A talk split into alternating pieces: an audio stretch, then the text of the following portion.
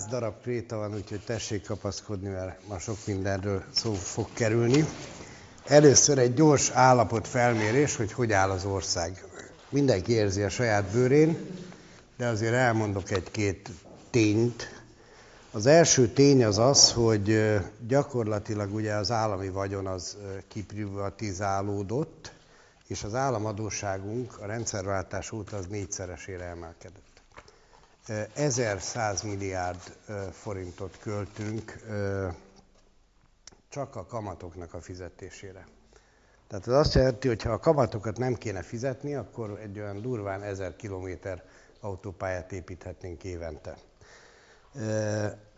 A természeti állapotunk is egyre romlik, tehát árvízvédelem, illetve belvízvédelem címszóval kb. három balatonnyi vizet hagynak kifutni az országból, tehát ennyi a, a vízmérlegünknek a negatívuma. Ez azt jelenti, hogy ennyivel sivatagosodik a Kárpát-medence évente. 57 féle adó nem van, és most jelen pillanatban hivatalosan 57 féle adó nem van, így emlékeztetőül ugye volt a 9 meg a 10 a középkorban, ez mind a kettő 10 volt, ez összesen 20% Ez csak úgy mondom, hogy ma az áfa ennyi. Tehát látszik, hogy valami, valami nagyon meg van billenve, nagyon meg van zavarodva, ehhez hozzáveszi az ember a, a, az egészségi állapotát a lakosságának, ezt a, ezt a reménytelenséget, ezt a teljes ö, kiszolgáltatottságot, és körülbelül akkor leírtam az életünket. És hogy ö, mégis mi a kiút, az öregeink, hogyha ekkora szózba voltak, akkor mondták, hogy bízzunk valamit a jó Istenre is. Tehát én ezt szeretném megmutatni, hogy igenis létezik egy isteni terv, és abban a kárpát nagyon fontos szerepe van. Na most, amíg ez a terv létezik, meg amíg Isten létezik, addig nincs, nincs egyszerűen félnivalónk.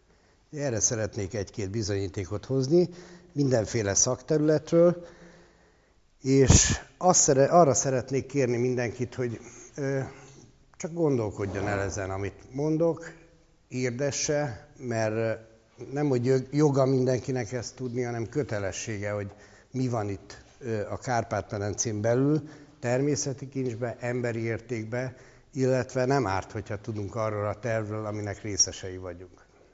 Tehát ennyi lenne a mai előadás, és akkor először az emberi értékekről, jó? Na most az emberi értékekbe kezdjük egy-két olyan dologgal. Az a baj, hogy itt élünk, és stabilan itt élünk. Egyébként ez másokat is zavar. Nekünk azért zavaró, mert, mert nem látunk ki a Kárpát-medencéből. Tehát aki hosszabb ideje élt külföldön, az tudja, hogy miről beszélek, hogy természetesnek olyan, veszünk olyan dolgokat, hogy mi például minden nap fürdünk. Vagy természetesnek veszünk olyan dolgokat, hogy gondolkodunk. És persze más népek is tesznek dolgokat, de például azon én, én akkor döbbentem meg, életem első ilyen ö, hosszabb külföldi tartózkodásba, sa ö, Triestbe volt, és ott kértem egy laborasztalt magamnak. És reggel mentem be, és láttam, hogy ott több ember szedi szét a, az ablak táblákat ilyen kulcsokkal, és bontják ki az ablakot. És kérdem, hogy hát miért? Hát mondták, hogy nem fér be az asztalt. Mondtam, ez nem létezik, hát direkt lemértem, hogy beférje. És akkor odahozta a négy munkás, és mutatta, hogy nem fér be. És akkor mondtam, hogy uraim, megpróbálták, hogy megbillentik be az egyik két lábát, utána be a másik két lábát. És először azt hittem, hogy szivatnak engem. De nem szivatnak, és ezt nem bántásképpen mondom el, hanem máshogy jár az agyuk. Teljesen más gondolkodásmódjuk van. Tehát majd meg fogjuk látni, hogy a Kárpát-medencének az egyik legfontosabb szerepe az pont a forrás. Az, hogy forrásként működik. Na most más a forrás feladata, és utána más az elosztó meg a rendező rendszernek a feladata. Nekünk az a feladatunk, hogy forrásként működjünk és viselkedjünk, és mindent létrehozzunk. Nekik meg az a feladatuk, hogy, hogy mindent, amit létrehoztunk, a speciálisan fejleszék tovább. Ez a két feladat nagyon eltérő, de még egyszer mondom, megint a, a szalagcímre utalnék, az EU zászlóra a zászlók, a szimbólumok nagyon fontosak, a nevek is nagyon fontosak. Ezek mindig kifejeznek sorsokat, feladatokat. Az EU zászló az ugye kék, ez eleve a Mária palástjának a színe, de ugye ezen, ezen belül még ott van 12 csillag, amiről elmondja az a grafikus, aki ezt tervezte, hogy ez, ez Szűz Máriának ugye az attribútum, a feje körüli csillagok. Csak egyetlen egy baj van, hogy nincs ott Szűz Mária. És ennek a zászlónak a közepe az egyszerűen üres. Na most az a baj, hogy gyakorlatban is ez van, a valóságban is ez van. Itt van Európa, itt van egy óriási lehetőség, és Európa közepe mit csinál? Alszik. Üres, alszik. Nézik a győzikesót, meg, meg vekengenek azon, hogy hogy lehet egymást még jobban átverni, meg, meg, meg ö, ilyen droid gyárokba raknak össze töszöket. És ez a nép ez nem erre terveződött. Ez nem szerepel sehol semmilyen tervbe. Ez egy hibás működés. Természetben, ami hibásan működik, azzal mi történik? Lebomlik. Tehát ezek, amiket most ilyen ö, tapasztalásként megélünk, ez egyszerűen az, hogy a természet próbál minket figyelmeztetni, mint ahogy egy hibásan működő állatot vagy növényt is figyelmeztet, hogy hát Jenőkém, nem ez volna a dolgot. Úgyhogy ezért éljük meg ilyen keservesen, de ez is ugyanolyan, mint egy betegség. Ezt is rosszul fogjuk föl, mert a betegséget ma úgy fogjuk föl, mint egy, mint egy istencsapását, vagy egy sorscsapást, holott a legjobb barátunk mert, mert idejébe figyelmeztet dolgokra, még mielőtt nem véglegesednek el dolgok. Na most ez a helyzet a sorsunkkal is. Még, tehát kaptunk már azért jó pár figyelmeztetést, mert azért volt már egy-két ilyen, ilyen járás, olyan járás, tatár, török, más ellenség, de Trianon után nagyon észhez kellett volna térni. És akkor se tértünk észhez. Na most hogy körülbelül megnézzük azt, hogy, hogy milyen emberi értékek vannak. Egyetlen egy példát, vagy egy pár példát mutatnék inkább, jó? Az első példát azt a, azt a gyógyításból veszem. Ma ugye úgy működik Európának a gyógyítása, hogy hatalmas tudáshegyek vannak lezsírozva mindenféle lexikonokba, jön az orvos, hat év múlva már hozzányúlhat majdnem a pácienshez, ugye, mert még akkor még egy szakorvos itt letesz, meg, még, meg, még, meg, még, tehát egy olyan tíz év múlva már gyógyíthat, ugye? És hogy működik a gyógyítás? Mondjuk vegyünk egy szelít gyógyítást, tehát nem az, hogy fűrészelnek, meg vagdosnak, meg egyebek, hanem mondjuk gyógynövényekkel gyógyítsunk. Gyógynövény, Mária Trében könyv, ugye, ősrégi tudás, szerzetesek megmentették, stb. stb. És előveszi egy három deka varjuháj, négy deka epfül, összekevered, meggyógyulsz, majd ettől. Szóval körülbelül ilyen a gyógyítás, vannak receptúrák, gramra minden ki van számítva, kiszámítható, megőrzött tudás. Hogy működik a ö, magyar néphagyományban mondjuk egy gyógytea? És ha ezt megértjük, akkor megértjük a különbséget a két gondolkodásmód között. Tehát a magyar gyógyhagyományban nincs kifejezetten gyógytea, ez az érdekes, ez egy viszonylag új dolog. Ellenben úgy nézett ki a gyógytea, hogy mit vettünk a betegeknek régen, még a banánkorszak előtt. Nem, mit vittünk egy betegnek, vagy, vagy egy, egy ö, ö, várandós hölgynek? Nem, nem. Ott már valaki mondja a jó választ, húslevest. Bizony, húslevest, Miért? Azért, mert az összes régi magyar mm, fűszernövény az egyben a legerősebb gyógynövényünk volt. Egytől egyig. A zeller, a petrezselyem, a hagyma, a mit tudom én is, tehát mit kapott az a hölgyemény? Gyakorlatilag egy gyógyteát, egy gyógytea keveréket, de úgy megalkotva, hogy a legjobban passzoljon. Tehát nem ilyen, hogy 50 évvel vagy 500 évvel ezelőtt leírták, hogy 3 gram, hanem mindig, ahogy változik a világ, hozzáigazítom a levest. Változnak az ízek, mert változik a világ, és változik az élet. És aki az élet közelében van, annak az a dolga, hogy ezt, ezt a változást ezt kövesse. És így működött a magyar gyógyító hagyomány.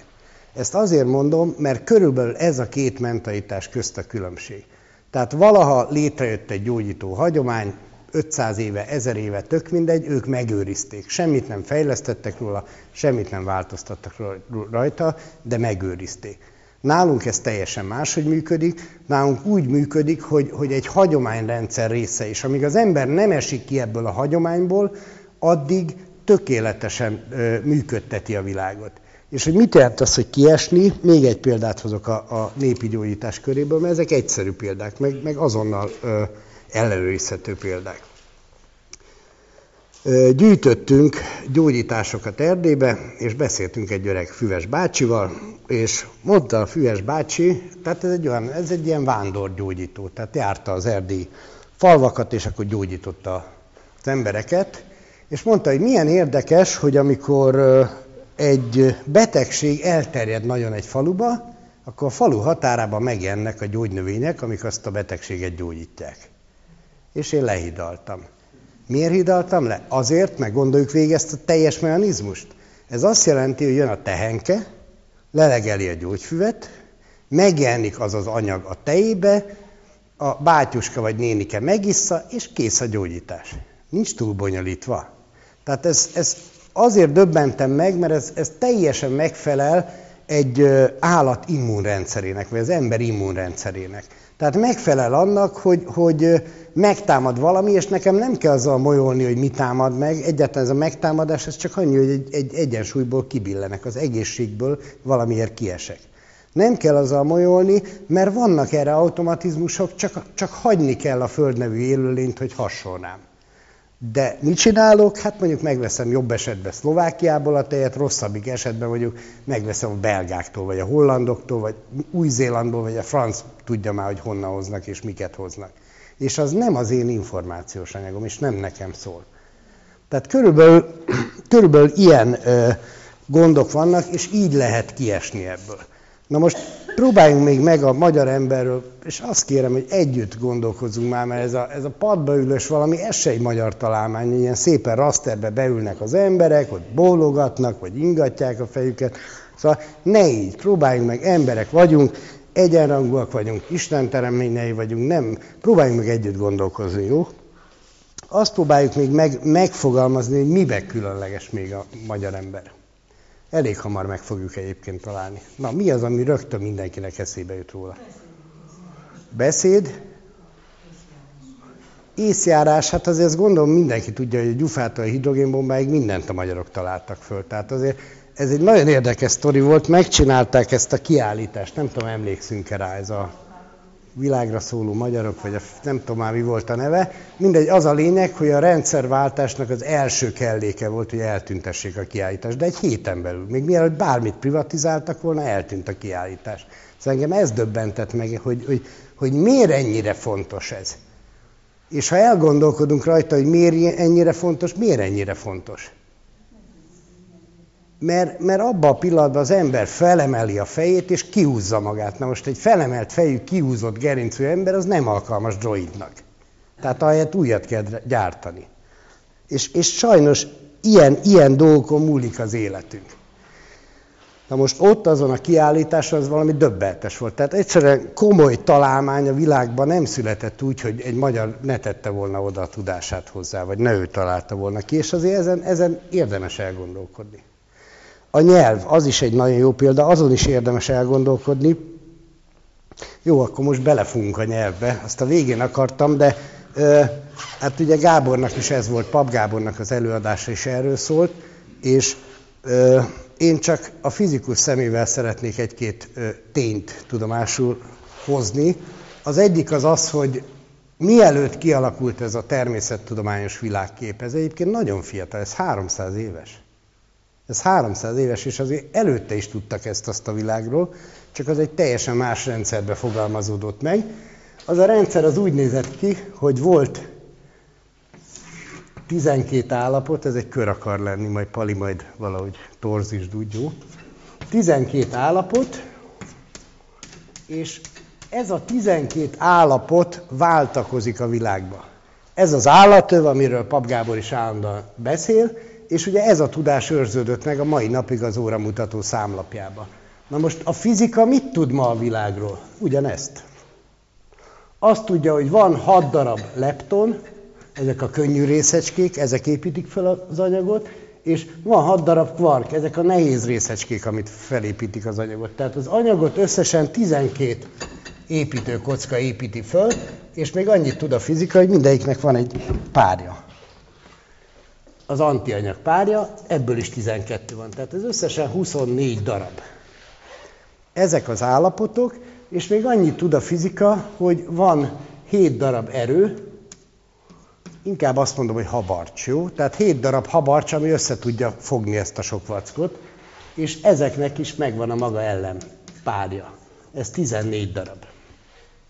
Na most, ha egy világot szeretnék modellezni, ami 24 állapotból áll, illetve 14 folyamatból, akkor el kell keresni, kezdeni keresgetni a modelleket. És azt mondja az ember, jó, hát ma mit használunk modellnek? Matematika.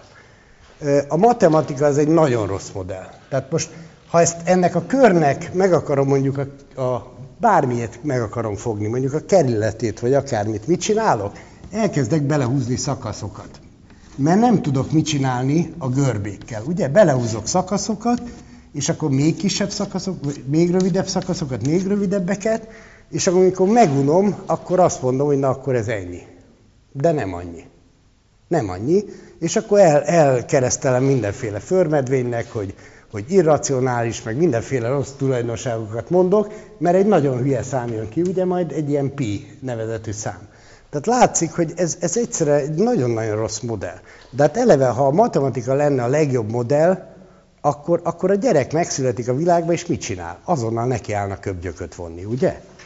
Csak a gyerek nem ezt csinálja, mert a gyerek az még Isten tenyerénél, és tudja, hogy ennél van egy lényegesen egyszerűbb modell, amit úgy hívunk, hogy nyelv. Nyelv. Mit tudunk a világról? Mondjuk azt tudjuk a világról, hogy legyenek ezek anyagi dolgok, ezek meg legyenek energiák. Jó? Azt tudjuk erről a világról, hogy anyagból áll, energiából áll, de a mai tudomány már azt is tudja, vagyis kapizsgálja, hogy az anyag az egyszerűen lelassult energia.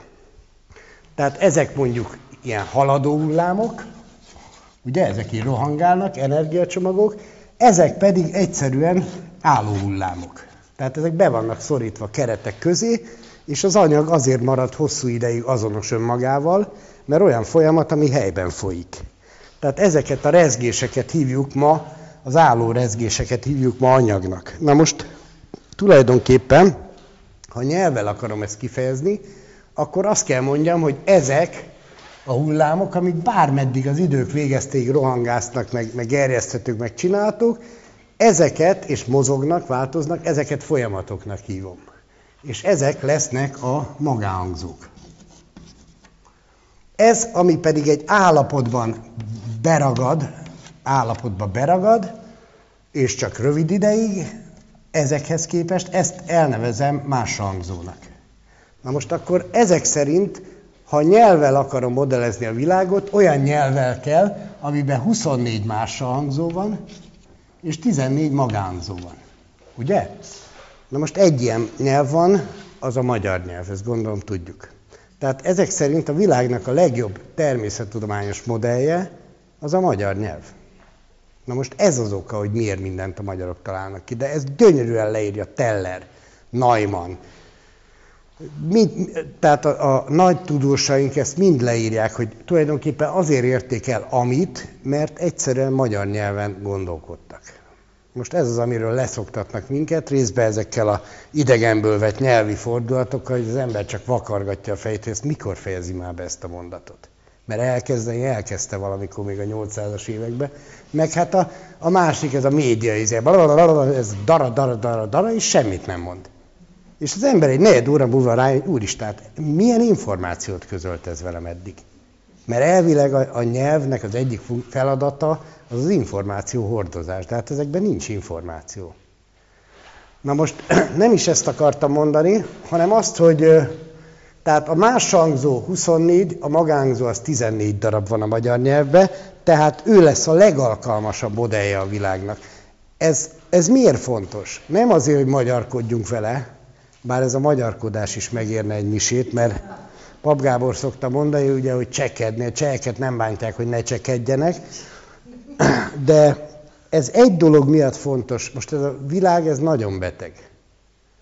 És ha mi szeretnénk diagnosztizálni, azaz szeretnénk megmondani, hogy mi a baja, és utána szeretnénk gyógyítani, ez csak egy nagyon-nagyon pontos modellel lehet, ami tényleg visszaadja a legkisebb rezdülését a világnak.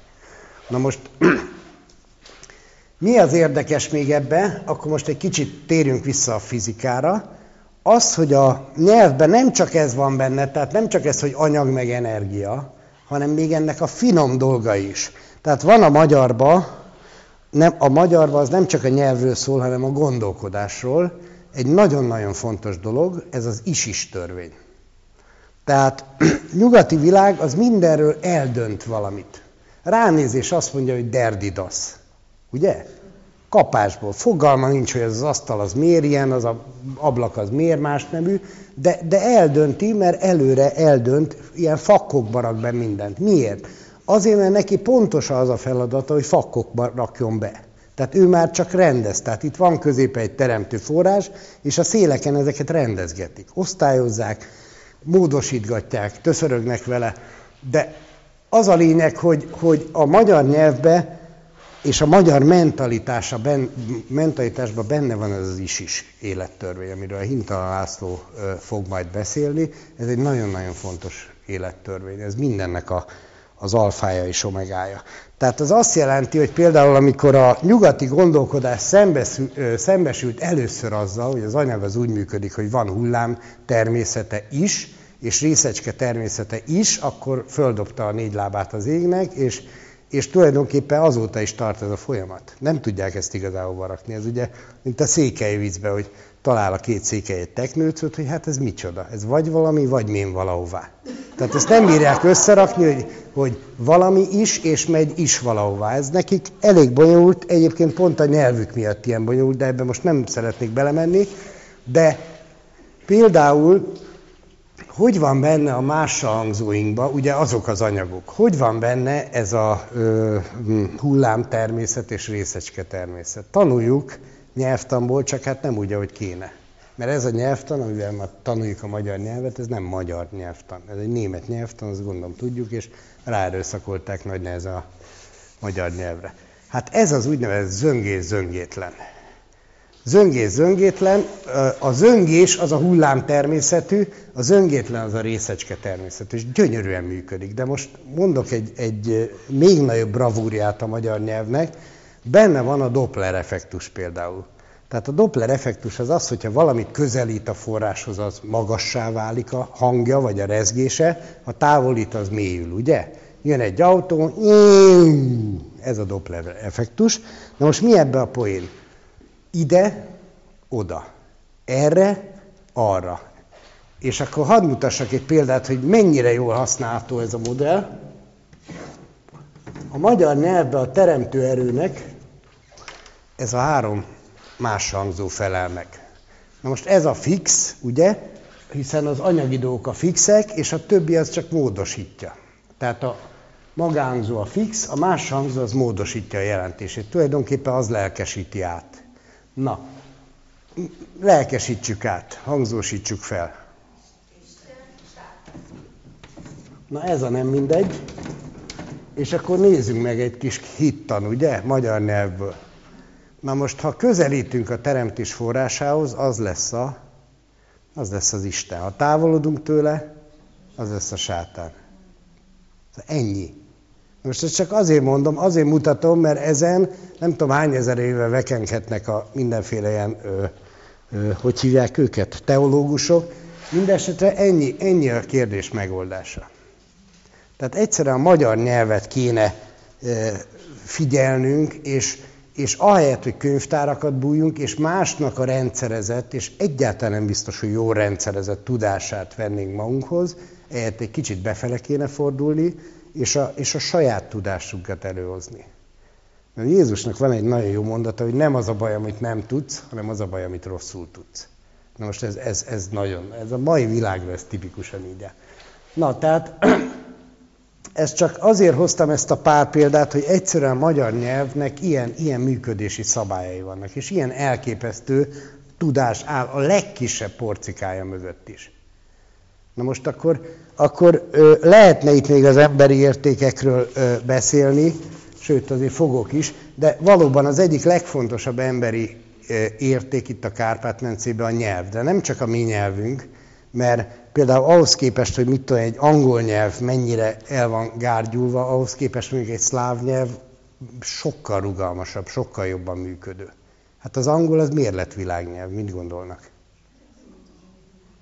Ismerik a matematikában ezt a... Ö, ö, tehát van, van, van, van ez, hogy mit tudom én, közös metszete valaminek, ugye? Tehát ami mindenben megvan. Mindenben megvan, és, és, és mindenből a legminimálisabb. Hát az angol nyelv az, az a létező legprimitívebb nyelv. Ennél, ennél nem nagyon lehetne már primitívebbet csinálni. Tehát ha valaki fél év alatt nem tud megtanulni angolul, annak valami szervi baja van. Na most a magyar nyelvhez azért kéne egy legalább egy öt év, hogy, hogy olyan elfogadható szinten tudjon az ember magyarul beszélni. Szervezők. Szivacs kérdés. Rögtön a föld kérdés után. Megoldható a dolog? Szivacs, vagy spondja, vagy papírzsebkendő, vagy... Na most, hogy elmentek a szervezők, lehet már hátuk mögött mondani dolgokat.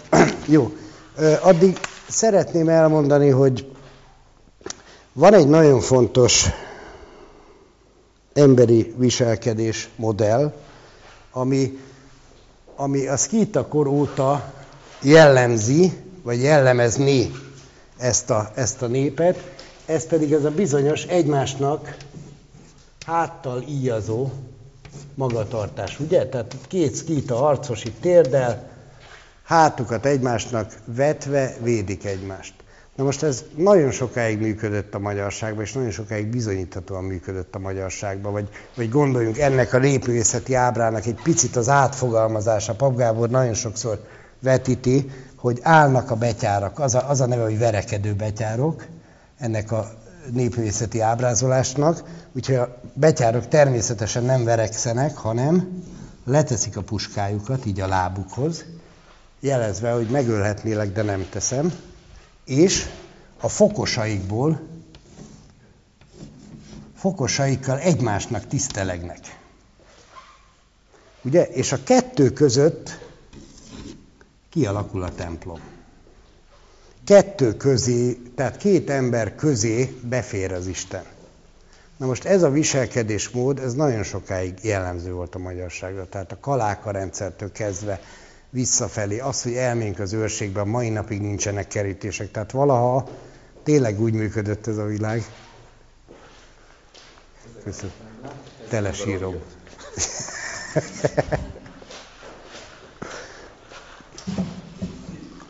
Tehát ez a, ez a bizonyos többlet, ez tulajdonképpen egy erkölcsi többlet, egy viselkedésbeli többlet, ami azért mindenkibe benne van a mai napig, de nagyon elfolytva. Tehát mindenki a mai napig, tehát nekünk nem kéne megmagyarázni, hogy mi a helyes viselkedési mód. És, és mégse azt csináljuk. Mégse azt csináljuk, de azért annyira jellemző erre az országra, hogy itt mindent csináltak, mindent megemeltek, elprivatizáltak, stb. Mikor lázadt föl az egész ország? Amikor kiderült, hogy szembe hazudtak minket. Az, hogy közben szétlopták mindenünket, az úgy Hát jó, biztos volt egy-két ember, akit izgatott, de úgy, úgy azért szódával elment. De amikor kiderült, hogy egy országot szembeazudik az első embere, akkor egyszerűen föl, fölkelt az ország. Szóval ez megint mit jelent? Az, hogy még mindig az erkölcsre vagyunk háklisak. Még mindig az erkölcsre vagyunk háklisak. És ez, ez hál' Isten, tehát amíg ez megmarad, addig, mert tulajdonképpen az első lépés az az, hogy az ember tudja, hogy hol van az út.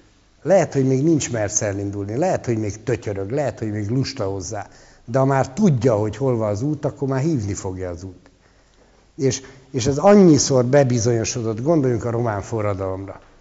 Én kim voltam december 24-én, már itt öcsi, hol van öcsi, közben Elsli szólt. Pont egy barátomnál, egy erdélyi barátomnál, amikor kitört a forradalom, akkor kimentünk az elsők között. És, és elképesztő mi volt ott, és, és jöttek a hírek, hogy ezt megölték már, az mit tudom én. Tehát nagyon durva hírek voltak, és özönlöttek át az emberek a határon a, a, a, a semmibe. Tehát nem tudták, hogy mi fog történni. És a határon megtankolta a határőrség ingyen az összes kocsit, meg ilyen, ilyen dolgok voltak. És ezt azért mondom el, mert ott nem válogattak az emberek a, a segédcsomagokkal. Tehát nem az volt, hogy akkor most csak magyaroknak viszem magyarnak, románnak vegyesen vitték, és, és nem tudom, hogy például ezt a franciák megcsinálnak-e a németekkel, egyáltalán vagyok róla meggyőződő, hogy fordítva. Szóval az, a, az emberi tartalékoknál, a Kárpát-medence emberi értékeinél Körülbelül erre gondoltam, és még valamire a, a szokásrendszer, szokásrendszer. Tehát ez egy olyan, ö, tehát egy része ezeknek a szokásoknak, ezeknek valahol valamilyen szinten ma is él, és, és nem, is, nem is érzékeljük, hogy ez most egy szokás. Lehet, hogy ez csak egy szólásmondás. Lehet, hogy egy, egy elejtett félmondat, amiről nem is tudjuk, hogy mit jelent. Tudja-e valaki azt, hogy mit jelent az, hogy petrezselymet árul valaki? Na, mit jelent? Nem, nem. Az, hogy a bálba ugye nem kérik föl, nem kérik föl táncolni, de mondjuk miért nem szőlőt árul, vagy miért nem dinnyét árul? Miért pont petrezselymet? Hm? Most a, a petrezselyem az egy nagyon erős fogamzásgátló. Úgyhogy amikor a lány petrezselymet árult, akkor azt az, est, az az estéje már tönkre ment neki. És az árulta. Szóval ezek, ezek olyan dolgok, egyébként ezt vegyük nagyon komolyan, mert például terhes nőknek, áldott állapotban levő nőknek nem szabadna petrezselymes kosztokat adni, mert nagyon erős magzat elhajtó hatása van. De, de annyi ilyen tudás van, ami egy pillanat alatt vissza lehetne szedegetni, de, de ha már itt tartunk, csak hogy milyen, milyen egyszerű a világ. Ugye nagyon sokáig nem értettem, hogy ugye, mit tudom én, régen a nők szültek 10-12-15 gyereket. Ennek egy olyan jó négy-ötöde meg is maradt, éppen egészségesen, gyönyörűen felnevelkedett, és maradt utánuk egy csodálatos asszonyka. Mert szép volt, sudár volt, karcsú volt, nem hízott el, nem lógosodott meg a melle, és ezt nagyon sokáig nem értettem, hogy miért.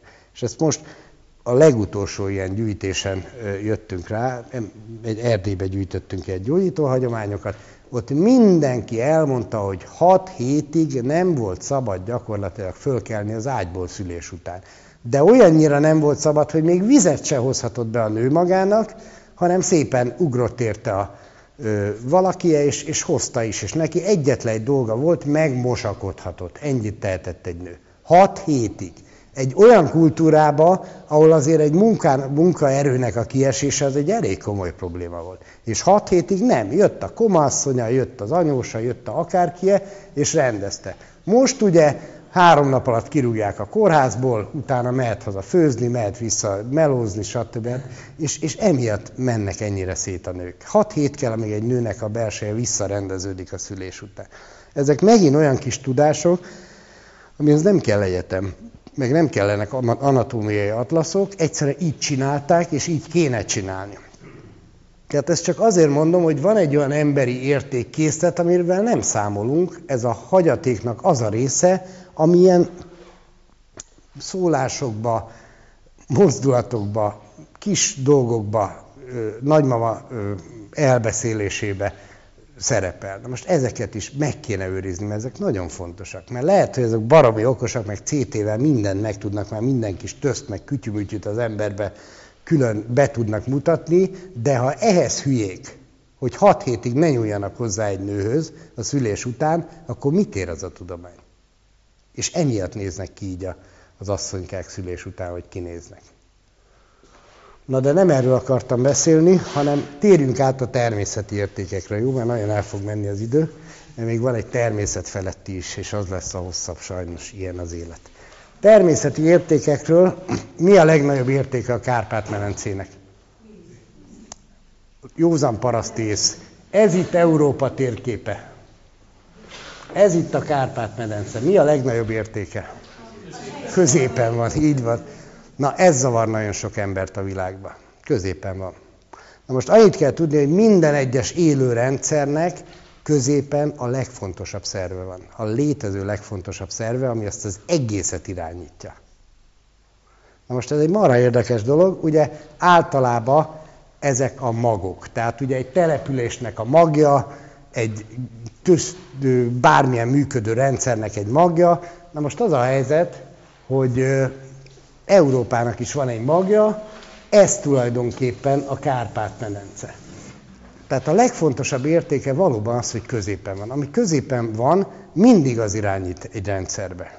Ezt csak azért mondom, mert, mert olyan, tehát ha magyarul gondolkodnánk, akkor, akkor egy ilyenre, hogy a Európai Unió központja, azaz középpontja Brüsszel, elkezdeni mindenki vakargatni a fejét, hogy, hogy most mi van, Most a farok csóválja a kutyát? Hol van Brüsszel a középponttól? Na most, tehát amit megállapíthatunk, a legelső, elkezdjük írni az értékeket, jó? A legelső értéke a Kárpát-medencének az, hogy középpontban van. Középpont. Na most e, ez a középpont azért ennek van egy szakrális jelentése is. Tehát nem csak az jó, persze innen lehet vezérelni, milyen marha jó. Egyébként nagyon sok, tehát hosszú időn keresztül tényleges Európából vezérelték, vagy Kárpát-mencébe Európát, de ne is erre gondoljunk, hanem arra, hogy a, a legősibb jelkép, ugye, amit valaha is ember alkotott, az úgynevezett köroszt. Tehát megtalált egy követ, fogta, szépen megkarcolt egy kerek követ, és ez volt neki egy, egy, egy embléma, tehát olyan, mint az európai zászló, ugye? Az is valamit kifejez. Ez is valamit kifejezett. Mit fejezett ez ki? A kereszténységet? 20 ezer évvel a kereszténység előtt? Nem, aminek a kereszténység is csak következménye, az pedig az, hogy mindig legyél középen.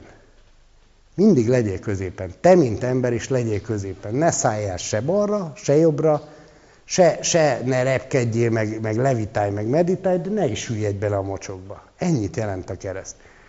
Na most tulajdonképpen Európa kellős közepén ez a, ez a feladata a magyarságnak is. És még egy feladata van, ugye és itt a kö, körosznak a közepén, ezt Molnár Jóska bácsi gyönyörűen el szoktam mondani, hogy mi, mi, mi van ott. Tehát csinálunk egy ilyen jelet, a kör az ugye a teljesség, és a közepére mindig az Istent várjuk. Tehát az adventi koszorúknál például ezt el szokta Jóska bácsi mondani, ugye? Tehát tulajdonképpen ez egy ilyen leszállópálya.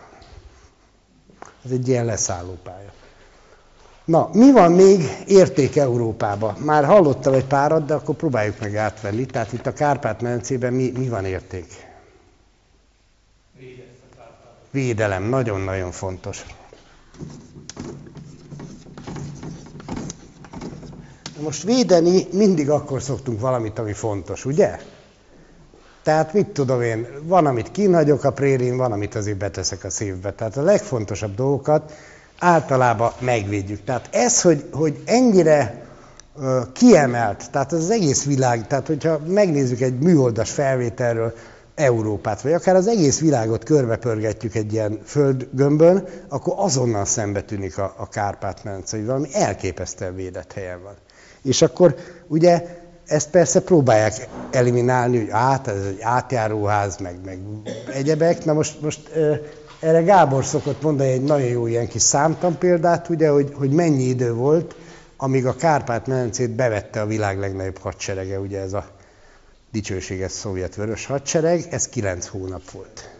Kilenc hónap, április 4-én bevégeztetett, és akkor mennyi idő alatt jutottak el Berlinbe? Egy hónap alatt. Szóval tényleg ez a védelem, ez megint egy olyan dolog. Egyébként, ha a Kárpátoknak a hágóit megerősítenék, mai napig nem tudnának átmenni rajta. Hát a második világháborúban se tudták áttörni a védelmet, hanem egyszer elárulták őket a románok. Tehát ez gyönyörűen, ma már le van írva gyönyörűen könyvekbe. Mindenesetre az Árpád vonal, ez is annyira jellemző a magyar észjárásra. Hogy működött mondjuk a Mazsinó vonal? Mazsinó vonal, ugye francia-német határon két ősellenség, van egy vonal, az tényleg egy vonal volt, ilyen lénia, alul vasúttal össze volt kötve, hatalmas bunkerek, lövegek, uh, G.I. Joe, minden volt.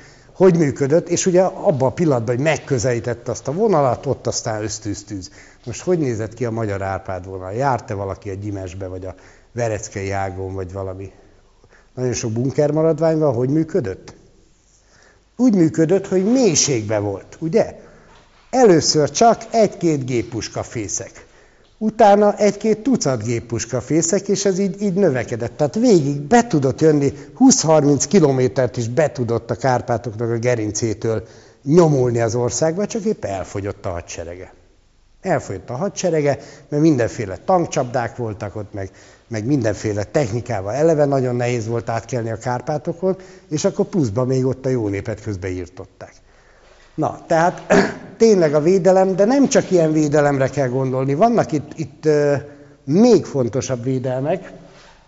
Ugye talán a legfontosabb az, hogy minden folyó befele folyik a Kárpát-mencébe, kivéve egy-két dolgot. Tehát a vízgyűjtő ről befele folynak a vizek, és ez azt jelenti, hogy tulajdonképpen mi tudjuk csak belülről tönkretenni a vizeket. Kivéve egyet a Dunát, az egy nagyon különleges és kitüntetett helyzete van, erről majd még külön beszélünk. Ez miért fontos? Azért fontos, mert ha nem vagyunk túl hülyék, akkor mindig lesz ivóvízünk, mindig lesz tiszta ivóvízünk, és ez csak rajtunk fog múlni, hogy lesz-e vagy sem. Ez egy nagyon fontos kérdés. Na most azért, ha már itt tartunk, akkor elmondanám, hogy a Kárpát-medencének mindig negatív volt a vízmérleg. Ez egy nagyon egyszerű ténynek a okán, így néz ki a Kárpát-medence, és ugye tanultuk, hogy felszálló légmozgásnál van csak csapadék.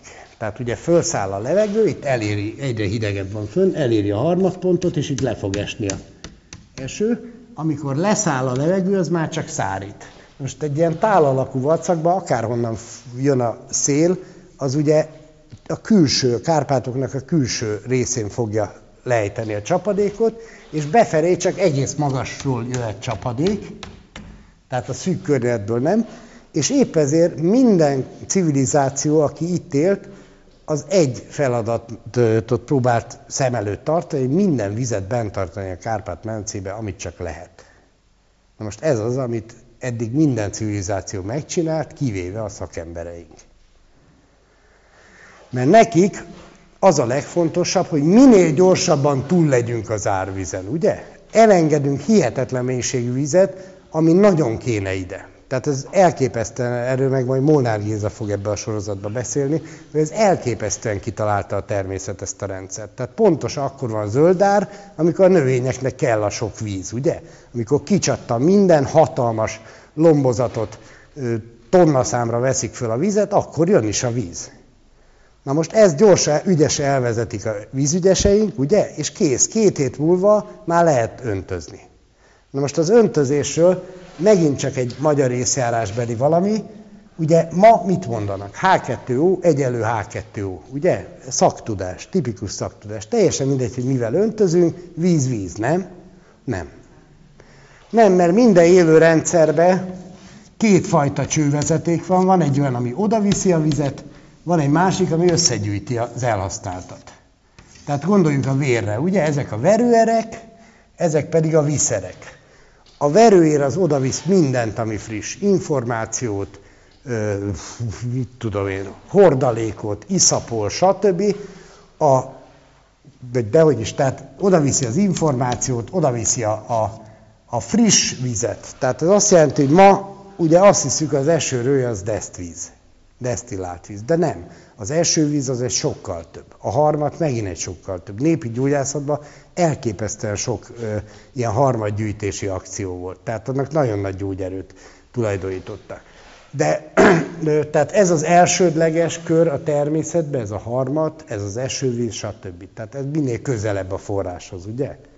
Na most a másodlagos, ami már elszennyezedett és menne vissza a viszér, az a patakok, folyók, stb. a rendszere. Na most honnan öntöz a szakember? Természetesen innen.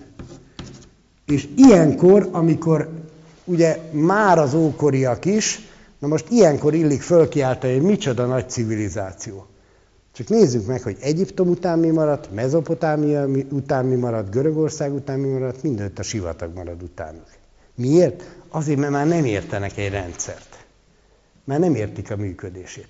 Na, tehát a Kárpát-medencének, tehát egyszerűen nem értik, hogy élő a rendszer, és, és azért például a saját nagyanyáink azok még tudták, ugye, nem voltak vízügyi szakemberek, de azt tudták, hogy a dézsából öntöznek, akkor zöld tőle a növény, ha meg nem, akkor meg nem zöld tőle. Tehát minden esetre a Kárpát-medencének ez egy nagyon komoly, tehát ez is a védelemnek egy része, hogy védve van a szennyeződésektől. Tehát tulajdonképpen, hát egyébként Csernobilban gyönyörűen lehetett látni. Hát akkor, a, akkor már az Atomkutató Intézetben dolgoztam, és hát ott egy nagyon komoly program volt erre, hogy Csernobilnak a hatásai meg egyebek. Döbbenetes volt, jött a Csernobil, a szépen elkerülte erre a Kárpát-medencét, elkerülte erre a Kárpát-medencét, és az ember csak vigyorgott ezen, nem tudom, hogy emlékszünk rá, nem vették át a mi zöldségeinket ugye, dobták vissza, és körülbelül egy olyan százszor, de volt egy ezerszer szennyezettebb volt mondjuk a német-lengyel alföldön szedett zöldség, mint a miénk. Egyszer azért, mert ezt is felfogta a Kárpát-medence. Mert ugye látszólag, hát miért az több tíz kilométerre mennek a szelek, az rendben van, csak éppen fölötte keletkezik egy sapka. És egyszerre eltolja a szeleket.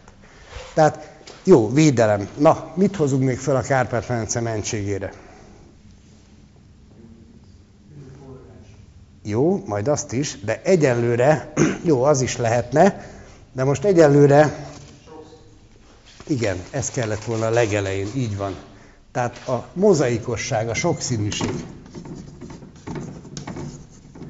Sokszínű, az mit jelent? az azt jelenti, hogy az ember elmegy a világba, és mondjuk elmegyek két hétig az Alpokba sielni. Az első két nap még baromira élvezem, minden új, stb.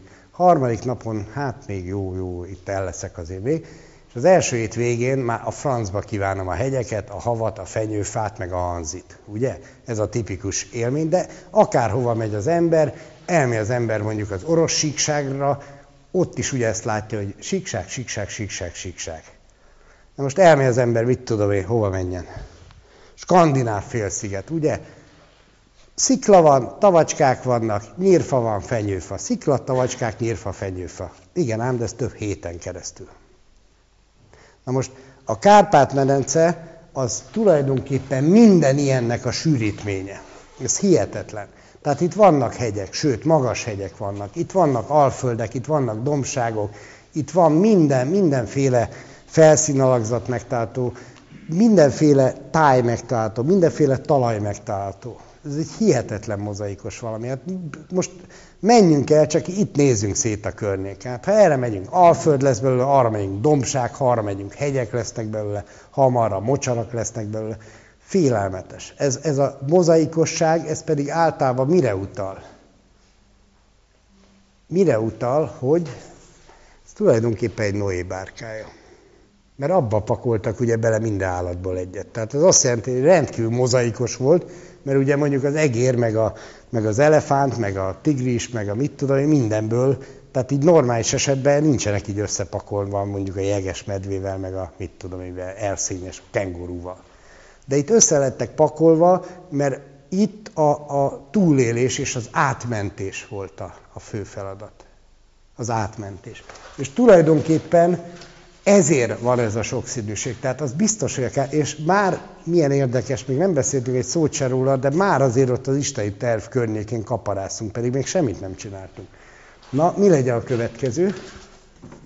Egyébként ez a sokszínűség, bocsát, még valamit, ez például minden kőzet megtalálható itt, ami, ami a világon. Ezt nem tudom, tudjuk-e, most találtak egy, egy teljesen új kőzetet Magyarországon, ez volt a hírekben, ugye el is nevezték, nem tudom már, kiről nevezték el valamelyik nagy fürkészről. Mindegy. Az a lényeg, hogy, hogy azért nem minden nap találnak a Földön új kőzeteket. Itt meg van. Ö, mi legyen? Ja, még egyet akartam, a ö, ásványkincs. Ásványkincs. Tehát ásványokból is, hát az biztos tanultuk, hogy mit tudom én, van egy bazi nagy terület, és akkor csak szén van. Az doszt, de csak az. Hogy ugye ez vas, rivoly, rog és környéke, mit tudom én, tele van vassal, és még miük van. Hát semmiük. Na most ez tulajdonképpen ez a lényege a Kárpát-medencének, hogy még ezekből is megvan. Tehát mindenből megvan, és mindenből emberi léptékű. Tehát, hogyha valaki úgy, úgy járt a nagyvilágba, egy ilyen, mit tudom, egy ilyen bányát megnéz akárhol az ember, ez valami bazi nagy tákolmány. De hatalmas. De most erről annyit kell tudni, hogy régen, amíg az ember csak annyit használta, amennyi kellett neki, nem kellettek ilyen bányák. Tehát például egy példa. Mai napig lehet a bőrzsönybe termésaranyat találni. Tehát egy ilyen kis termés ágacskát, ha az ember sokat kajtat, bőrzsönybe előbb-utóbb belefut egy ilyenbe. Na most ezt régen is így csinálták, fogták azt, amit adott a természet, azt összegyűjtötték. Ma mit csinálnak? Fogják, azt egy hegyet átciánoznak. E, ugyanezért. Csak micsoda különbség. És minden így volt. Tehát vas, ma ugye hatalmas bányák vannak, ilyen föld alatti labirintusok, stb. Régen meg mondjuk ö, olyan vasércet használt az ember, ami a hidrotermális, tehát melegvizes ö, folyamatok összeordják, és ilyen vas tömzsök lesznek belőle. Ilyen vasbuckák. ezek ilyen 10-20-50-100 kilósak, és ezeket fogták, kihorták a barlangokból, az be, a, be az üllő alá, nem kellett kohósítani. Azt megcsinálta a természet, ugye? Olyan ásványi összetétele volt. Ezek döbbenetesek voltak, mert például a damaszkuszi acélfélék, azok is ilyenek voltak. Egyébként oda vagyunk, meg vissza a damaszkuszi acélért. Tudják, hol lehet a legjobb damaszkuszi acélt venni? Debreceni Mihály napi vásárba elmondanám. Halál komolyan, van egy, van egy bicskás, aki most jelentkezel, vagy? Ja, de kár. Azt hittem, megmondod a bicskásnak a nevét. Dani, hogy hívják a bicskást? Mindegy, én sem tudom, de egy nagyon jó ember. Az a lényeg, hogy egy ember páros, egy ilyen pár darab bicskát tud csak egy nap megkovácsolni, de az rendes damaszkuszi, tehát hajtogatják ezeket. Kikalapálják, meghajtják, kikalapálják, meghajtják. Hihetetlen strapabírok, és nem tudnak eltörni, mint, mint ahogy a drótkötelet se tudjuk eltörni.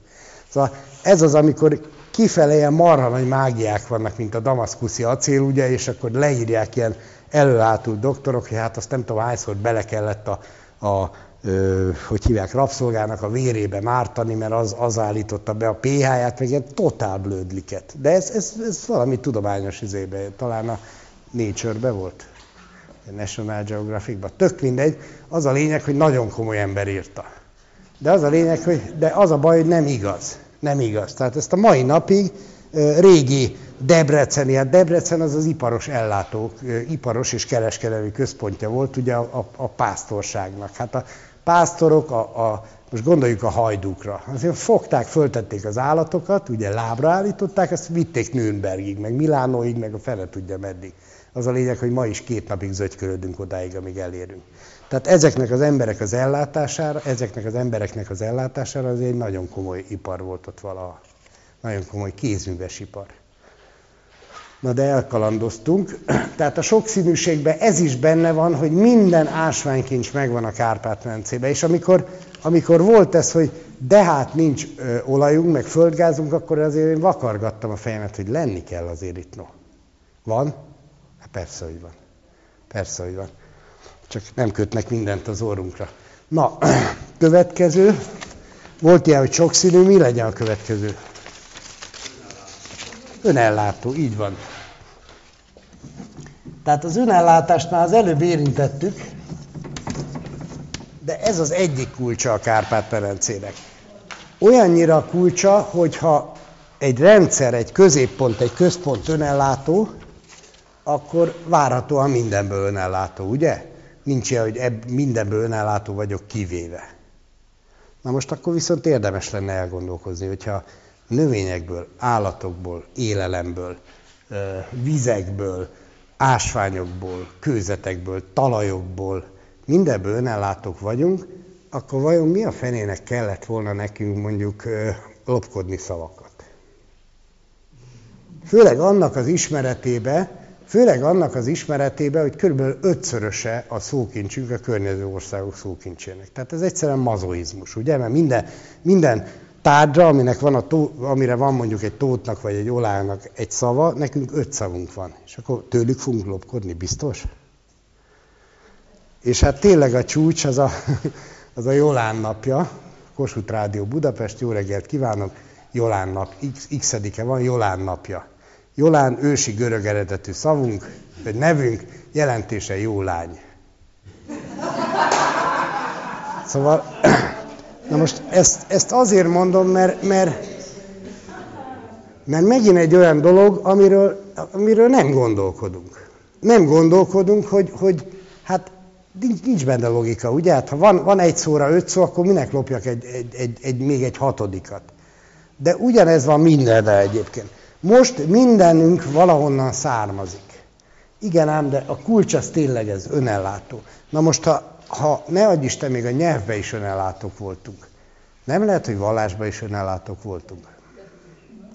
Na, ezt azért mondom, mert ez egy kulcskérdés. Ez egy kulcskérdés, és itt már majd csúszkálunk át a természet felettibe, hogy, hogy bizony, bizony, ha mindenből önellátó, akkor egyszerűen nem logikus. Miért pont a vallást vettük volna mondjuk a tótoktól? De egyébként ez annyira jellemző a nyelvészekre, ma tudják, honnan származtatják a kereszt szavunkat? a szláv krzdből. Ilyenkor kell mondani, hogy egészségére, de nem ez a poén, hanem az, hogy, az, hogy látjuk, hogy hogy keletkezett a köroszt. Úgyhogy vannak a, a jeles napok, ugye? Kerek Isten fája, szép 12 ága, ugye ez a zodiákus, szép 12, vagy a hónapok, ha így tetszik. Szép 12 ágán, négy piros almája. Itt vannak a nagy piros betűs ünnepeink, ugye? És ezek az évkört négy részre osszák. Kör, oszt. Egyedül a magyar nyelvben jelent valamit. És ez a baj, hogy ilyeneken nem gondolkodunk el, hogy, hogy hogy lehet az, hogy a magyar nyelvben véletlenül jelent valamit, a tótoknál meg ahonnan állítólag vettük, semmit nem jelent. Szóval megint logikai rendszer. Na, tehát így van, ez az önellátás csúcs, de akkor tegyük hozzá, tehát ez tényleg megvan, ezt végigvezettük, megnéztük, de akkor tegyük hozzá, hogy szellemileg is. És akkor ne fogadjuk el feltétlenül azt, hogy jöttek a izék, szerzetesek, hozták ide a tudást, ugye mára mit tudom én milyenek, akkor jöttek a bencések, az ilyen cések, olyan cések, és mindenki hozott valami tudást, meg hozták a keresztet. Ha hozták a keresztet, akkor elkéstek, mert az a baj, hogy az, épi, az autópálya építések miatt egyszerűen már nem tudnak a régészeink akkora raktárakat építeni, hogy raktári anyagon maradjanak a melkeresztek, úgyhogy egyre több melkereszt tűnik föl kiállításokon. És ugye ma már vannak régészek, akik nyíltan kimerik jelenteni, hogy a, hogy a honfoglás korának a legjellemzőbb sír melléklete az a melkereszt. Tehát ez azt jelenti, hogy, hogy az ember egy idegen vallási szimbóleumot nem vesz föl. Én sem mászkálok, mindegy, nem mászkálok, más, más mondjuk nincs nyakláncom, de ha lenne, azon biztos, hogy nem, mit tudom én, mi lenne. Kis butha, vagy, vagy akármi, most nem akarok mást mondani, hanem, hanem csak az, amiben a legjobban hiszek, hiszen ez, ez a szívemen van. Ugye ezt viselem, ezt hordom a szívemen, azért nem mindegy, mit hord az ember a szívén. És a másik pedig az, hogy, az, hogy ma úgy hívjuk, hogy ég, úgy írjuk, hogy ékszer, tehát mint hogyha ékkesíteni akarna minket, de azért úgy ejtjük, hogy ékszer, gével. Ugye? Tehát, tehát ezt azért mondom, hogy önellátó, de akkor tegyük hozzá, hogy mindenbe szellemileg is, és, és vallásilag is ellátta magát. Tehát a kereszténységnek itt meg kellett lennie. Na mondjuk még valami okos dolgot.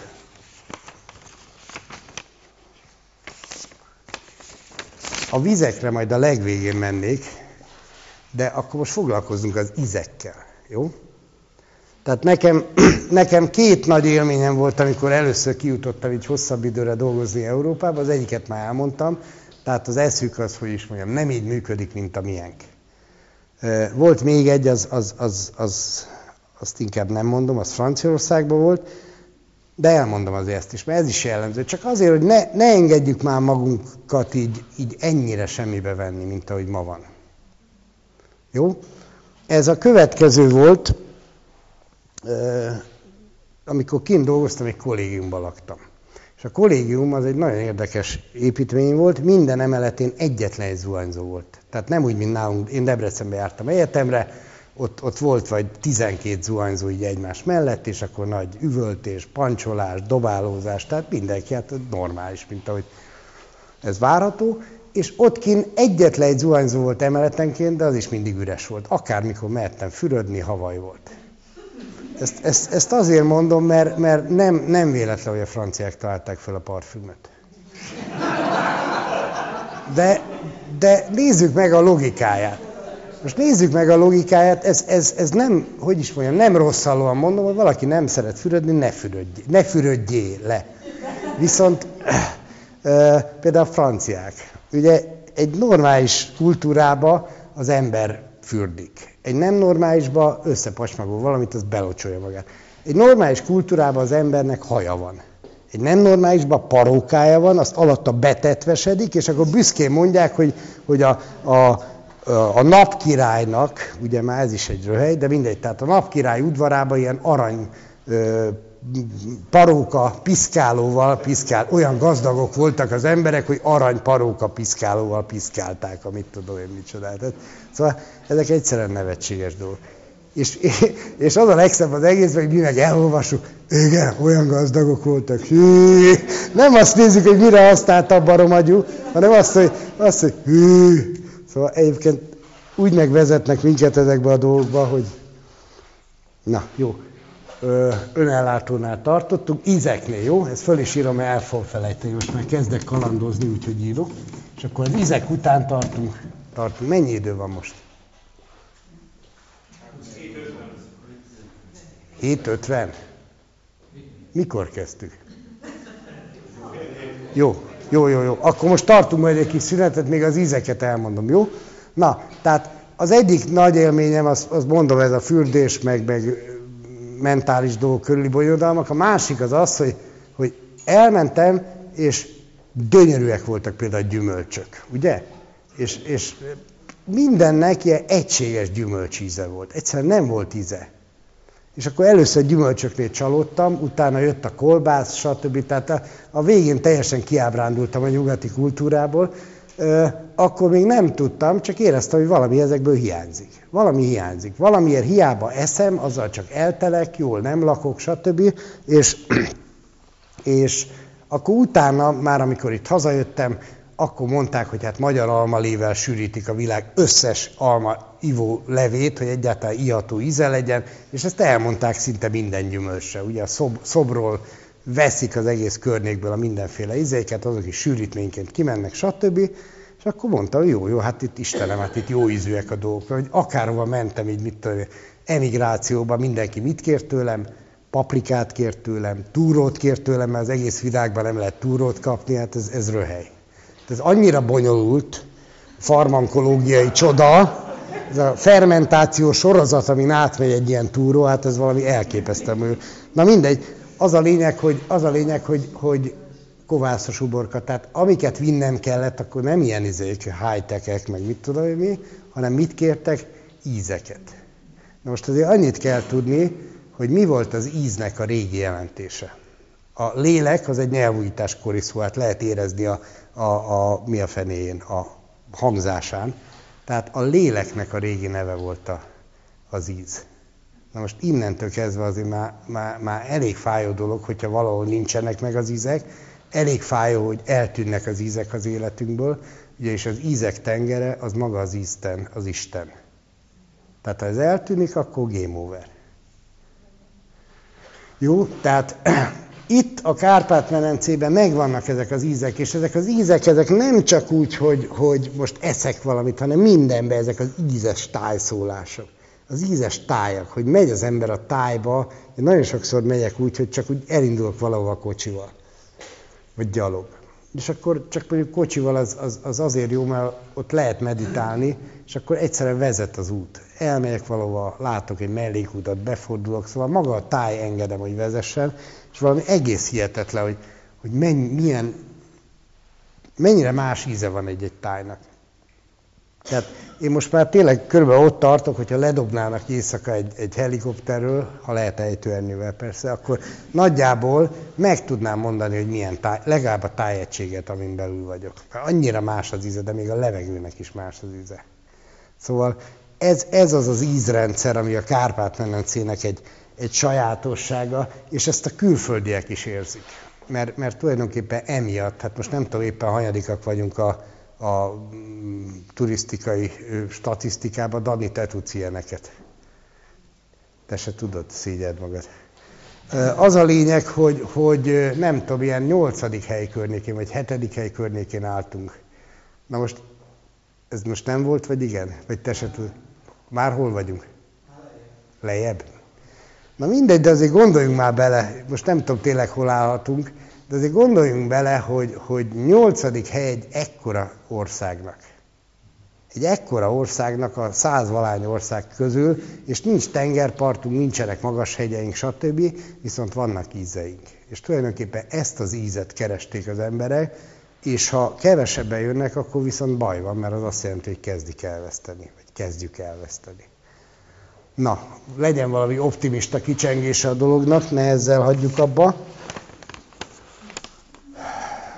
Azzal hagyjuk majd abba, és onnan folytassuk, hogy nemesítés, jó? És akkor egy 10 perc szünet.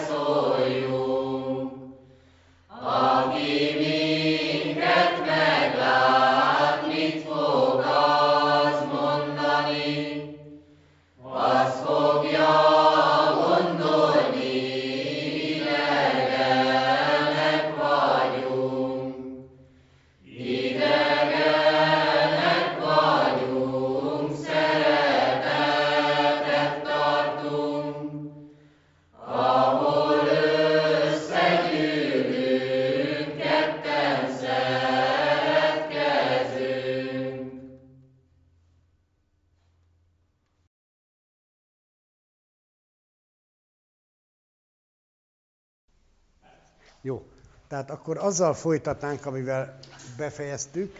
Tehát az utolsó értéknek egy olyat írtam föl, hogy nemesítés.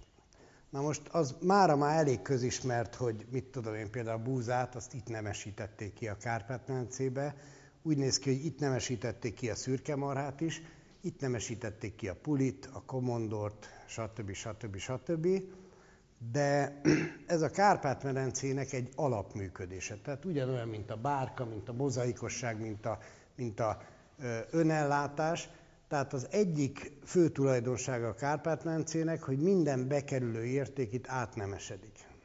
És ebben nagyon nagy szerepe van az ízeknek, a tájaknak, a vizeknek. Tehát én, én nem tudom elképzelni, hogyha egy normális ember elmegy a Balaton felvidékre mondjuk, vagy, vagy lemegy a Hortobágyra, vagy, vagy, vagy ilyen tájakba él, az ne nemesedjen meg. Tehát egy módon lehet itt nem, nem, nem megnemesedni, az ember kiszakad a tájból, és ül egy ilyen gipszkarton hodályba, és utána beül a 600-as Mercedesébe, és a kettő közti időt pedig mondjuk egy liftbe tölti. Akkor nem tud rá tájhatni, és az az ember olyanná is válik. És nem véletlen, hogy ebbe az irányba lögdösnek minket, nehogy véletlenül, hogy kapcsolatunk legyen egymással, vagy a teremtéssel, új, új, új, még el, elkapunk valami vírust onnan, ugye? Na most aki viszont a, a teremtésbe él, a természetbe él, az itt, itt óhatatlanul megnemesedik a Kárpát-medencébe. És tényleg ez a Kárpát-medence feladata, egyik feladata, és emberileg is ez a feladata. Hát nézzük meg ezeket a Kárpát-medencei minőségeket, és, és nézzük meg, hogy bekerül ide egy, egy tót, egy olá, egy, egy vadrác, ami talán a legkeményebb emberi minőség a Kárpát-medencébe, és idővel bizony megnemesedik. Megnemesedik. És gondoljunk egy zrinyire, vagy, vagy, vagy mindenki tud ezzel egy példát, most nem e, ezzel akarom húzni az időt, de, de bizony, bizony ezek már olyan emberi nagyságok, ami, ami ez épp elég fölkapaszkodni. Hm? Nem nemesednek? Hogy, miért ne nemesednének?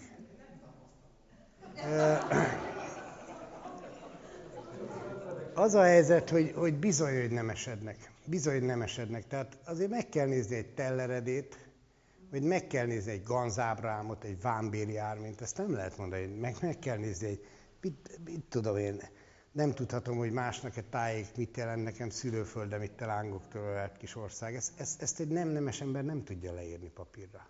Nem tud a hazaszeretetről így írni egy nem magyar ember. És egyet ne felejtsünk el, és akkor rögtön itt az elején tisztázzuk a nemesedésnél, hogy a magyarság az nem genetika, nem személyigazolvány, semmi köze semmi ez, ami fizikai, ugyanis, és akkor át is térünk erre a bizonyos plusz programra, tehát arra, hogy a Kárpát-medencének a természet feletti értékei, a magyarság az semmi egyéb, mint egy, egy vállalás, az egy vallás. És ez a vallás, ez legszebben, ugye Pap Gábor sokszor elmondja, hogy a, a népmeséink tulajdonképpen az a magyarságnak az Ószövetsége, tehát az Istennek kötött első és eredeti szövetsége. Na most nekünk az Ószövetségünkben ugye az van, hogy elindul a három gyermek otthonról, az atyától, az atyai háztól, és ugye a legidősebbnek jut minden, a következőnek valami még jutogat, a legkisebbet meg elzargatják hamuba sült pogácsával. És a legkisebbnek nincs semmije, 93 ezer négyzetkilométerre van, azt még azért is állandóan zríkelik, és eljön a feladat. Viszont a fizik, feladat az, az nem fizikai szinten van. És ez egy nagyon fontos dolog. Tehát nem űrsiklókat kell építeni, meg holdra szállni, meg, meg mit tudom én, ikertornyokat alkotni, hanem meg kell letetni az egeret a legkisebbet, a legelesettebbet, a legszürkébbet. És tulajdonképpen ez a poén az egészben, hogy eh, a feladatot a két idősebb testvér nem tudja megoldani. Hiába van meg hozzá mindene, hiányzik belőle egy, egy pici kis íz, ugye? A lélek. Tehát a lélek miatt, a lelke miatt nem tudja megoldani, és a büntetése az, hogy kövé válik. És ma az egész világgal ez történt lassan már minden le van betonozva, lassan már gipszkarton közt éljük az életünknek a 99%-át, a sírköveink kőből készülnek a fejfák helyett, ugye minden, minden kőből lesz, kővé válik a világ. És hát ez a poén, hogy A legkisebb fiú az megoldja a feladatot, mert egyszerűen jó lelkű. Jó lelkű. Nincs semmije, de azt, azt is odaadja. És ugye a népmesékben az a főnyeremény, hogy királylány meg a királyság, ugye fölajánlják neki a főnyereményt, és ő azt mondja, és azt feleli, hogy addig nem megyek haza, amíg a kővé testvéreimet ki nem szabadítom. Na most ezt a vállalást hívjuk úgy, hogy magyarság. Na most, ha viszont ez a vállalásunk, legalábbis a hagyományrendszerünk szerint, akkor ehhez biztos, hogy mindent ide rakott az Isten a fenekünk alá. Egyszerűen egy olyan logikából fakódik, vagy fakad, hogyha én elküldöm egy gyereket kapálni, adok mellé egy kapát. Ugye? Tehát ha itt vagyunk egy feladattal, akkor az Isten ehhez a feladathoz mindent a rendelkezésünkre bocsájtott.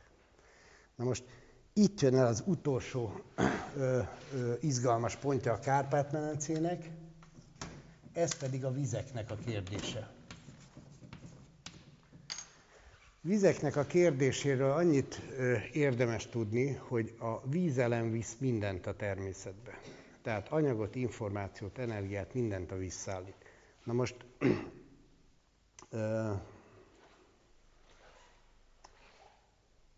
azt nem tudom mennyire közismert, ugye a Kárpát-mence alatt van a világ harmadik legnagyobb vízkészlete. Tehát ebből nem az elsők vagyunk, de azért nagyon combos ez az egész készlet.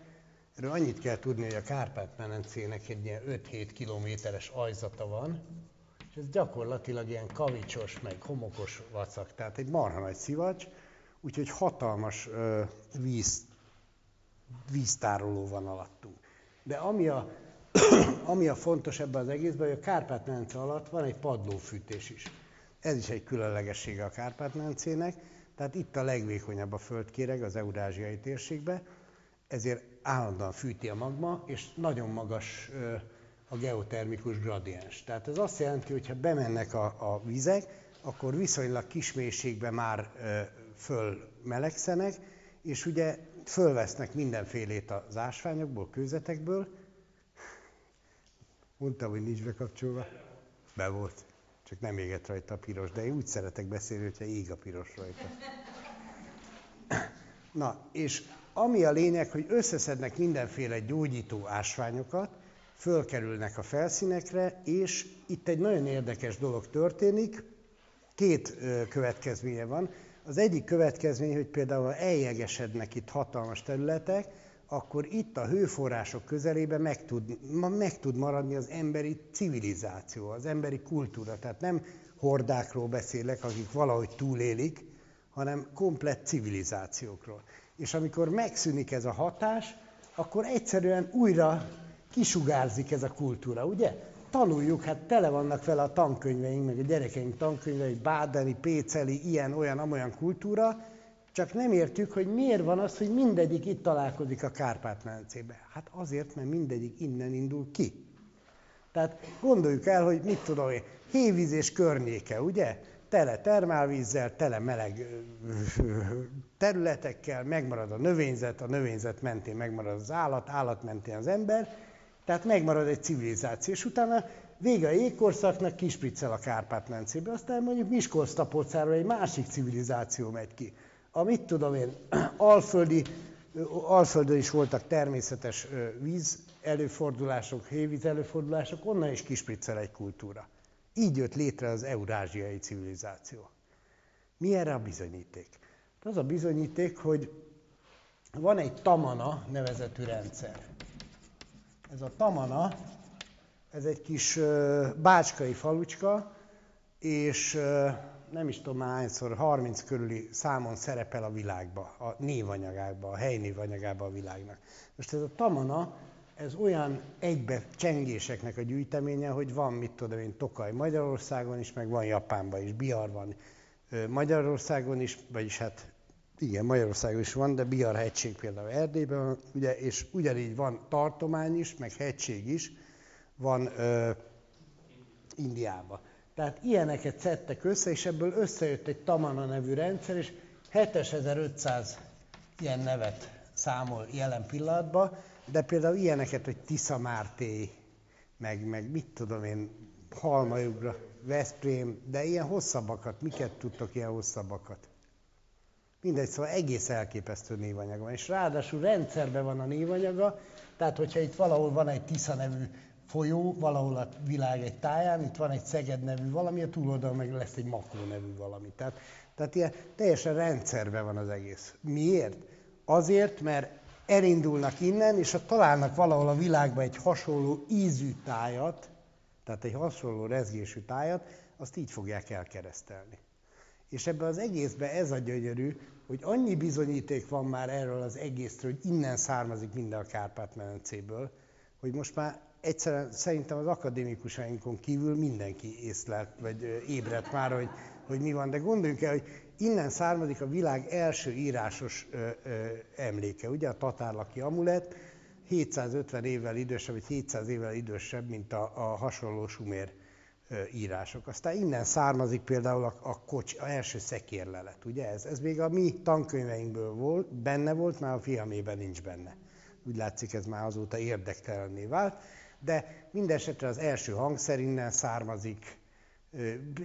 Lehetne sorolni az idő, idők végezték, de gyakorlatilag az első embernek mondható emberprototípus is innen származik a Kárpát-mencéből. Szóval ezek, ezek döbbenetes tények, csak hát erre, erre nem figyelünk oda valahogy. Na most ez pontosan a vizekkel van összekapcsolva, összekötetve, viszont a víz a legjobb információszállító. Tehát ezért használunk szentelt vizet, vagy homeopátiában ezért használnak vizet, és mondjuk nem alkoholt, pedig mennyivel jobb lenne.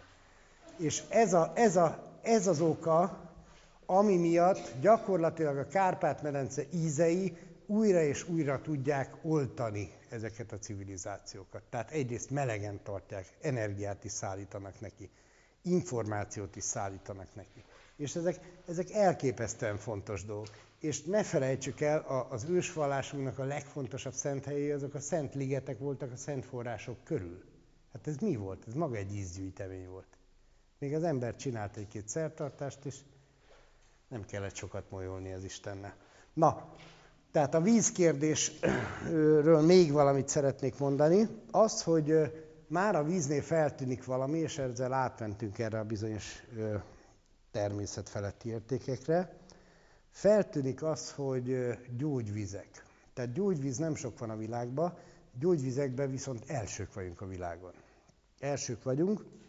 Mennyiséget tekintve mondjuk több meleg víz van Grönlandon, vagy Izlandon, csak az a helyzet vele, hogy ott egyetlen egy típusú gyógyvíz van csak.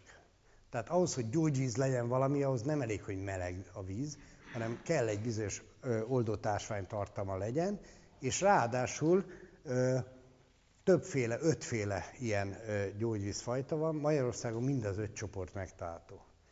Tehát már jelez valamit, hogy hát itt bizony valami, valami a gyógyítással kapcsolatos. De ha hozzáveszünk a többit, hogy például tele vagyunk gyógynövényekkel, elképesztő mennyiségű gyógynövény van, a szünetben az egyik úrral beszélgettem, aki mester szakács, és ugye beszélgettünk az ízekről, és mondta, hogy hát régen mit tudom, hány száz fűszernövényt használtak. És mondta, hogy de ebből látszik, és ez, ez most egy nagyon fontos dolog, amit elmondok a, a magyar kultúráról, és talán el, el, ezzel kellett volna kezdenem, hogy most képzeljük el, elvesznek, mondjuk az összes szakácskönyvünk elveszik. És idővel jön, jön egy jó ízlésű szakács, és azt mondja, hogy hát milyen érdekes ez a gyógynövény, próbáljuk már meghasználni fűszernövényként. És már is az egyik fűszernövényünk visszajött. Ugye?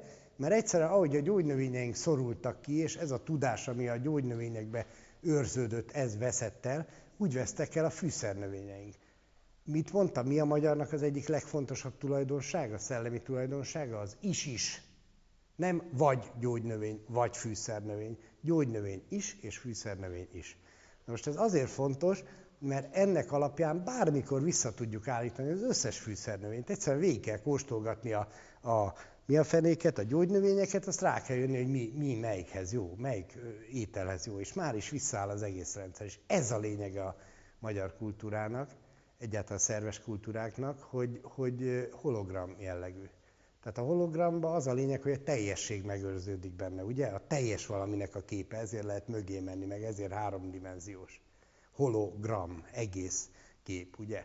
Na most ez van a magyarsága is, hogy itt hiába vesznek el a fűszernövények, vagy, vagy a barantába gyönyörűen tetszik. Erről is beszélgettünk, hogy, hogy ugye a gyerekeket nem lehet megfogni, meg nem érdekli a történelmünk, meg dehogy nem érdekli. Az nem érdekli, hogy hányba kit vertek meg, mert ma ezt tanulják. 1800 köbgyök píbe, milyen csatát vesztettünk, melyik hadvezérünk halt meg, hát ki a fenét érdekelne ez? Erről szól az egész történelmünk. Mit vesztettünk el, mit csesztünk el, kirugott belénk, nem érdekel. Nem érdekel, engem se érdekel, nem csak a fiamat. Viszont az esetleg érdekelné őt, hogy, hogy hoppá, hogy is volt ez, ez a rugás, ez a fogás, ez a botoló, ez a kardvívás, ez a mit tudom én, mi ezek, hogy is vannak? Na most a baranta az például erről szól. Baranta az erről szól, és eszméletlenül hat a gyerekekre. És utána persze, hogy elkezdi, hogy igen, és ezt hol is használták? Egyébként ez, ez is a hologrammal kapcsolatban mondtam a barantát, meg ezt a magyar harcművészetet. Itt is mi volt? Teljes elveszettnek hit kultúra, azt mondták, hogy magyar harcművészet nincs. és akkor egy Vukics Ferenc nevű jó ember, aki majd jön a sorozatba, elkezdte összeszedni ezt a tudást. Tehát egyszerűen az, hogy hát hogy is van ez? Ezek a kanásztáncok, ugye botolók, botokkal vívták. Ugye már egy harc, harci tudás megvan. Aztán ott voltak ezek a mindenféle toborzók, verbunkosok. Ugye hát pont erről szólt, hogy toborozták a katonákat, régen a legjobbakat vitték katonának, ugye, és mit kellett? Hát, hogy megnézni, hogy milyen a mozgása esetleg egy ütésnél, egy rugásnál, stb. Tehát ezek a, ezt én nem tudom megmutatni, de a kicsi majd szünetben megmutatja, vagy a végén megmutatja.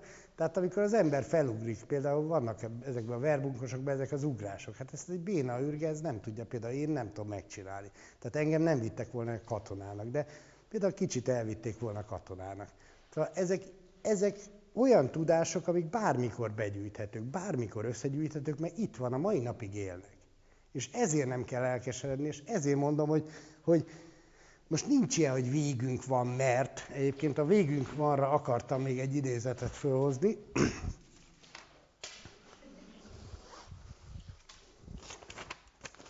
Simon Peres, izraeli államelnök október 10-én beszédet mondott Tel Avivba a kereskedelmi, mit tudom én, miknek az évi közgyűlésén. Manapság gyarmatok létesítése és hadsereg bevetése nélkül is lehet birodalmakat alapítani. Nézzék meg, hogy mekkora birodalmat épített ki magának rendőrség és katonaság nélkül Bill Gates, és azt is láthatják, hogy micsoda ereje van neki. A kormányok ezzel szemben nem képesek realizálni az erejüket, van költségvetésük, de nincs pénzük. A kormányok tehát képtelnek az eredményes működésre, de a cégeket nem kötik gúzsba a korlátozások. Izraeli üzletemberek befektetnek az egész világon. Izraelnek precedens nélküli gazdasági sikerei vannak, mostanra kivívtuk gazdasági függetlenségüket, felvásároltuk Manhattant, Lengyelországot és Magyarországot. Na most ezt azért mondom, mert nem tudom ki mennyire ismeri, de a Holdon is lehet telkeket venni. Tehát az interneten rámegy az ember egy holnapra, hol, hol, holnapra, egy honlapra, leperkál 100 dollárt, és akkor kap, mit tudom egy hektárnyi területet a Holdon. Na most körülbelül a kettőnek ugyanaz lesz az értéke nem sokára. Tehát a magyarországi, illetve a holdbéli tájnak ugyanaz lesz az értéke, mert ugyannyira elérhetetlen lesz. És ezt maga a természet és a teremtő fogja biztosítani. Tehát teljesen, ezért mondom, hogy nem ilyenekkel kell vekengeni. Az a baj, hogy ezek papírtigrisek. Ettől félünk, és a félelem az elveszi a teremtő erőnket. Most most mi van akkor, hogyha megvesznek ezer hektár földet, és mondjuk erről van egy írás egy izraeli szépbe, vagy egy New Yorki szépbe, vagy egy mit tudom én milyen, nincs jelentősége. Egyszerűen nincs jelentősége. Ez a föld, ez itt marad, és a föld azé, aki megműveli. Így van. Vasalbert, kard és kassa, alapmunka, tessék elolvasni. Gyönyörűen mutatja, hogy akkor vesztette el a magyarság a földjét, akkor bukta el a Kárpát-medence egy részét, amikor azért, mert az kényelmesebb volt, ugye elkezdte behordani a tótokat, az oláokat, a mit miket, és ezeket kezdte dolgoztatni. Na most el szoktam mondani ilyen természetgyógyászati előadásokba, hogy van egy nagyon egyszerű dolog, ugye? Valamit nem csinálunk meg, és a teremtő mégis megcsináltatja velünk. Erre egy gyönyörű példa, ez a Cindy Crawford kazetta, ugye? Cindy Crawford kazetta az annyi, hogy vannak benne ilyen mozgások, nőknek utána kell csinálni, és akkor olyanok lesznek, mint Cindy Crawford. Ez a lényege. És nézem a kazettát, és mondom, a francba állt, a nagyapám még így kaszált, ugye? Hát a nagyanyám az meg így gyomlált, ugye? Csak azt miért tette? Hogy a családját ellássa élelemmel, azaz élettel. És jól érezte magát abba. Hát nézzük meg, hát a, a, a nagyszüleinket, ha, ez, ez egy döbbentes élményem volt, akteleken vezették be a gázt ott a kis falvakba, olyan falvakba, hogy eleve lehet tudni, hogy, hogy, hogy soha nem fogja megérni. Hát egy, nem tudom hány milliárd forint egy ilyen falunak a gázellátása, csatornázása, stb. És tudja az ember, hogy ez az életbe nem hozza be a pénzét, de nem is azért csinálják. Ezt egy miatt csinálják, hogy félelembe lehessen tartani az embereket. Mert ugye amíg az ember kimegy az erdőre, kivág egy kis fát, azt hazahúzza a kis izén, targoncán, addig, addig nem fél, legalább ettől nem fél, még ha többi vacaktól fél is. Egyébként az egész önellátást ezért kellett kikapcsolni. Régen a Kárpát-medencének egyötöde élt tanyán, és a Dunatisza közén pedig ez egy harmad volt. Minden harmadik ember tanyán élt. Teljes önellátó rendszerbe. Egy tanyának tudjuk, mi volt az inputja meg az outputja havonta. Körülbelül egy liter petróleum ment be, és egy liter pálinka ment ki. Körülbelül ez volt a ezt halálkomolyan mondom, semmi más nem, nem, nem teljes önellátó volt. Ugye petróleum kellett világítani, mert az úgy kényelmes volt, a, a pálinka az ment az orvosnak, ment a bírónak, ment a izének, tehát az meg ilyen, hogy is mondjam, ingyenes adományként ment. Na de várjunk, honnan kanyarogtam ide, mert most megint elvesztettem a fonalat. Ja igen, na, tehát a következő a helyzet, ha valamit nem csinál meg az ember, azt megcsináltatja vele így is, úgy is a teremtés. És ez a lényege egyébként a, a, a, magyarságnak is, hogy, hogy, hogyha nem csináljuk meg a feladatunkat, úgyis addig fog rugdosni minket a teremtő, meg meg nem csináljuk. Csak mennyire más az, hogy magamtól, és mindig más feladatot, és egyszer krumplit szedek, akteleket akartam elmondani. Aztán krumpliszedésnél tartunk majd, hogyha nagyon elkalandoznék ide, fölrajzolom, jó? Tehát következőt képzeljük el, akteleken elkezdték bevezetni a, a gázt, és két döbbenetes következménye volt, elkezdtek az öregek hullámokba meghalni. Hullámokba. Ez volt az egyik, a másik pedig az, hogy a középkorúaknak mindenkinek gerincsérve, meg mindenféle gerinc problémája keletkezett. Mi az első jelenség? Az az első jelenség, hogy, tehát, hogy az öregek meghaltak. Tehát az öregek ha egy civilizációban semmi más nem tudtak fizikailag csinálni, még akkor is fogták kis venyigét, kis fejszével fölaprították, és legalább fűtöttek a családnak, ők adták a család melegét. Minden szinten, tehát átvitt értelemben is. Na most, amikor ez a, ez a tudás eltűnt, vagyis nem eltűnt, feleslegesé vált, mert ugye a konvektort nyomkodni ahhoz nem kell sok ész, akkor egyszer az öregek azt mondták, hogy mi a fenét keresek én még itt. Azt elmentek. Most a, a második, a hátnál pedig a következő történt. Itt egyszerűen az történt, hogy, hogy, hogy ez egy nagyon fontos mozgás. Ez pontosan a gerincet rendezi, ugye a fejszével ez a... Nézzük meg, hát ez, az ember elmegy, megnéz egy ilyen ö, víz alatti tornát, ugye ezeket a mozdulatokat csinálják. Csak már nincs a kezükbe fejsze. Ezért nem is olyan hatékony. Most ezeket azért mondom el, mert ezeket ma megspóroljuk, és nem lehet megspórolni. Tehát majd itt a gyógyító tudásnál visszatérünk rá, hogy ha semmi egyebet nem csinálnánk, most építünk egy falut. Tehát a mag épít egy falut, ez magfalva, monor és gomba között. És nekem az a nagy álmom, azon kívül, hogy egy normális közösség legyen ott, tehát az, aki, aki a másik értél, és nem a másikból. Az a nagy álmom, hogy oda megy egy beteg ember, és semmi más nem csinál, csak úgy él, mint egy paraszti kultúrában száz évvel ezelőtt. Ugyanis a betegség az micsoda? Kiestünk az egészségből, a teljességből. Na most, ha visszaadjuk a teljességet az embereknek, akkor automatikusan meggyógyul, nem kell ez nagy mágia. Na most föl kell, amikor a nap kell, vagy előtte, megeteti az állatot, megfej, fát vág, ás, kapál, tapicskolja a vertfaluházat. Hát az ilyen láb, gomba betegségek, bőrbetegségeknek a legalább a 90%-át egy egyszerű sártaposás megoldja. pont ez a baj, hogy nem járunk mezitláb. De például a hiánybetegségeink is megszűnnének, hogyha legalább mezitláb járnánk, meg kosz, koszos lenne a kezünk. Ugyanis a bőr az automatikusan elkezdi fölvenni a hiányanyagokat. Ezért izzad a tenyerünk, ha egy olyan anyagból készült fémrudat megfunk. Hát ez egy orvosi teszt egyébként, mai napig használják. Na, visszatérve, krumplit azt most már letörlöm, arra nem lesz idő, de visszatérve a gyógyításra, tehát gyógynövény, gyógyító ásvány, és akkor itt megint álljunk meg egy pillanatra. Egyébként a gyógynövényről még annyit, hogy valaha egész Európa ide járt a Tisza ártereire gyógynövény gyűjteni. Tehát például a Csontvári apja az közismert, hogy gyógyszerész volt, ő például a Tátrából járt le ide rendszeresen gyógynövény gyűjteni.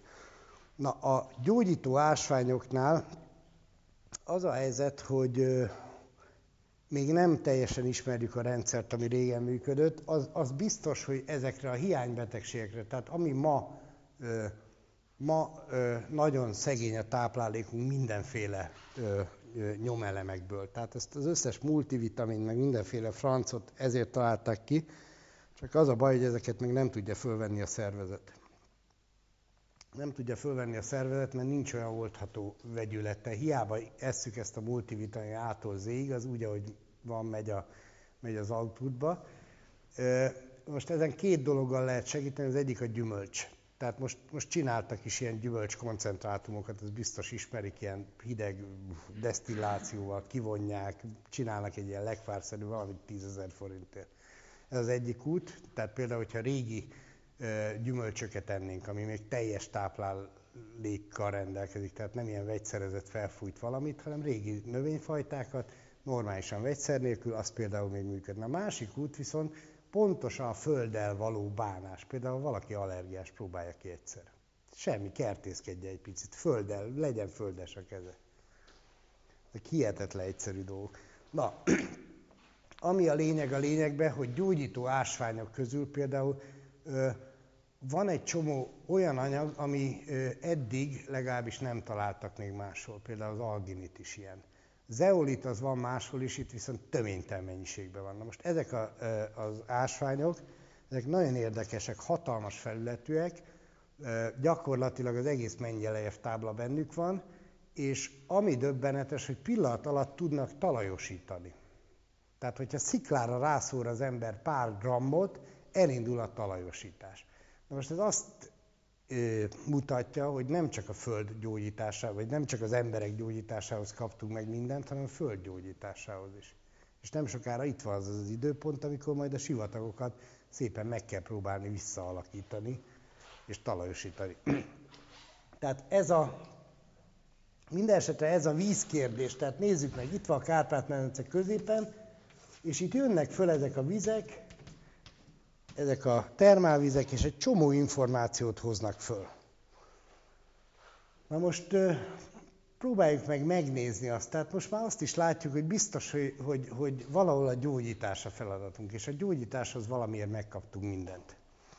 Hú, nagyon elkalandoztam, elnézést, mert nem fejeztem be a krumplit. Krumplit azért akartam csak, hogy, hogy most képzeljük el, van egy ilyen tanya. Tehát nálunk nem úgy fog kinézni ez a gyógyítás, hogy óriási ilyen gipszkarton kórházak lesznek, akkor ilyen CT-k, emerik, mindenféle ö, nyekegőgép, hanem úgy fog kinézni az egész, hogy valahol majd szépen visszaállnak ezek a kis teljességek. Tehát létrejön egy-egy magfalva, aztán száz, aztán ezer. Aztán jön a nyugati, egyébként a nyugati már érzi ezt. Tehát a Balaton felvidéket hihetetlen. Tehát ott már gyakorlatilag nem beszélnek, mondjuk Szigligeten nem beszélnek magyarul. Most voltam ott tök frissen, és hihetetlen, minden második izé előtt ott áll a német rendszámú Mercedes, és akkor ülnek kinn és borozgatnak. De, de ez nem baj. Ez azért nem baj, mert még egyszer mondom, a Kárpát-mence úgy működik, hogy nem esít. Tehát volt már itt ilyen, a török után gyakorlatilag nem maradt magyar a Kárpát-mencébe. Mi történt? Az történt, hogy betelepítették tótokkal, meg szászokkal, meg minden, mindenfélével, és egy pillanat alatt megnemesedtek, magyarrá váltak. És mi gyakorlatilag az ő utódaik vagyunk. Szóval érdekes egy rendszer. Na, minden esetre ö, Képzeljünk el ilyen kis gyógyító tanyákat. Gyógyító tanyákat, működik a teljesség élelmiszerbe, állatba, munkába, és, és egyszerre ezek az emberek meg, meggyógyulnak, akik ide bejönnek a Kárpát-medencébe. Na most akkor beszéljünk egy pillanatra a természet felettiről. Most először nézzük meg azt a részét, hogy mi az emberbe a természet feletti. Tehát az emberrel, mint fizikai lényel, tehát fizika alapján működő lényel, elég, elég komoly bajok vannak. Az egyik komoly baj az az, hogy gyakorlatilag bármilyen para jelenséget tud bárki produkálni. Tehát mit tudom, hogy föl tud rakni egy pénzdarabot a homlokára, meg tud hajlítani egy kanalat, meg tud egy gyufaszálat. Mutatok egy-két egyszerű kísérletet, mármint, hogy felrajzolok, azt ezt meg kéne próbálni, hogy van önöknél apró pénz? Nem adózási célokkal, hanem ilyen, valaki adjon már kölcsön jelentős kamatra. A kamat? Mindegy. Nem, de ne olyan picit, az nagyon apró, nincs valami látványos. Valakinek ilyen 200 euró fémbe. Na, vegyünk már elő egy darab pénzt, jó? Egy darab pénzt mindenki vegye elő. Nincs. Adok kölcsön jó kamatra. Vegyük már elő, és egy kicsit a kezünkkel melegítsük át. Amíg fogjuk a kezünkbe, addig mutatom a másik kísérletet. Tehát vesz az ember egy 20-30 centis mi a fenét cérnaszálat, ráköt egy gyufát, úgyhogy kiegyensúlyozva. Ez valahol fölrakja olyan helyre, ahol nincs levegő áramlás. Jó? És akkor elkezdi, oda rakja a kezét, hogy 5-10, az már nagyon kemény pénz, oda rakja ilyen 5-10 centire, és akkor elkezdi megpróbálni megpörgetni.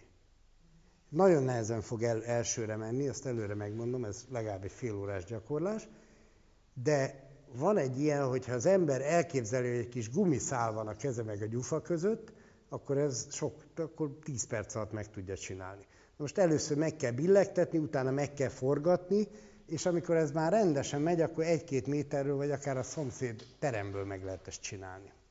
Na most ez is egy kísérlet. Aztán van egy olyan, hogy egy pohár vízre rászórunk valami fogport, vagy valami olyan anyagot, ami lebeg a víz tetején és meg kell, két kézre fogja az ember, és elkezdi forgatni. Ez egyébként ugyanaz az elv, mint az egeli kerék, ha valaki ismeri, ugye?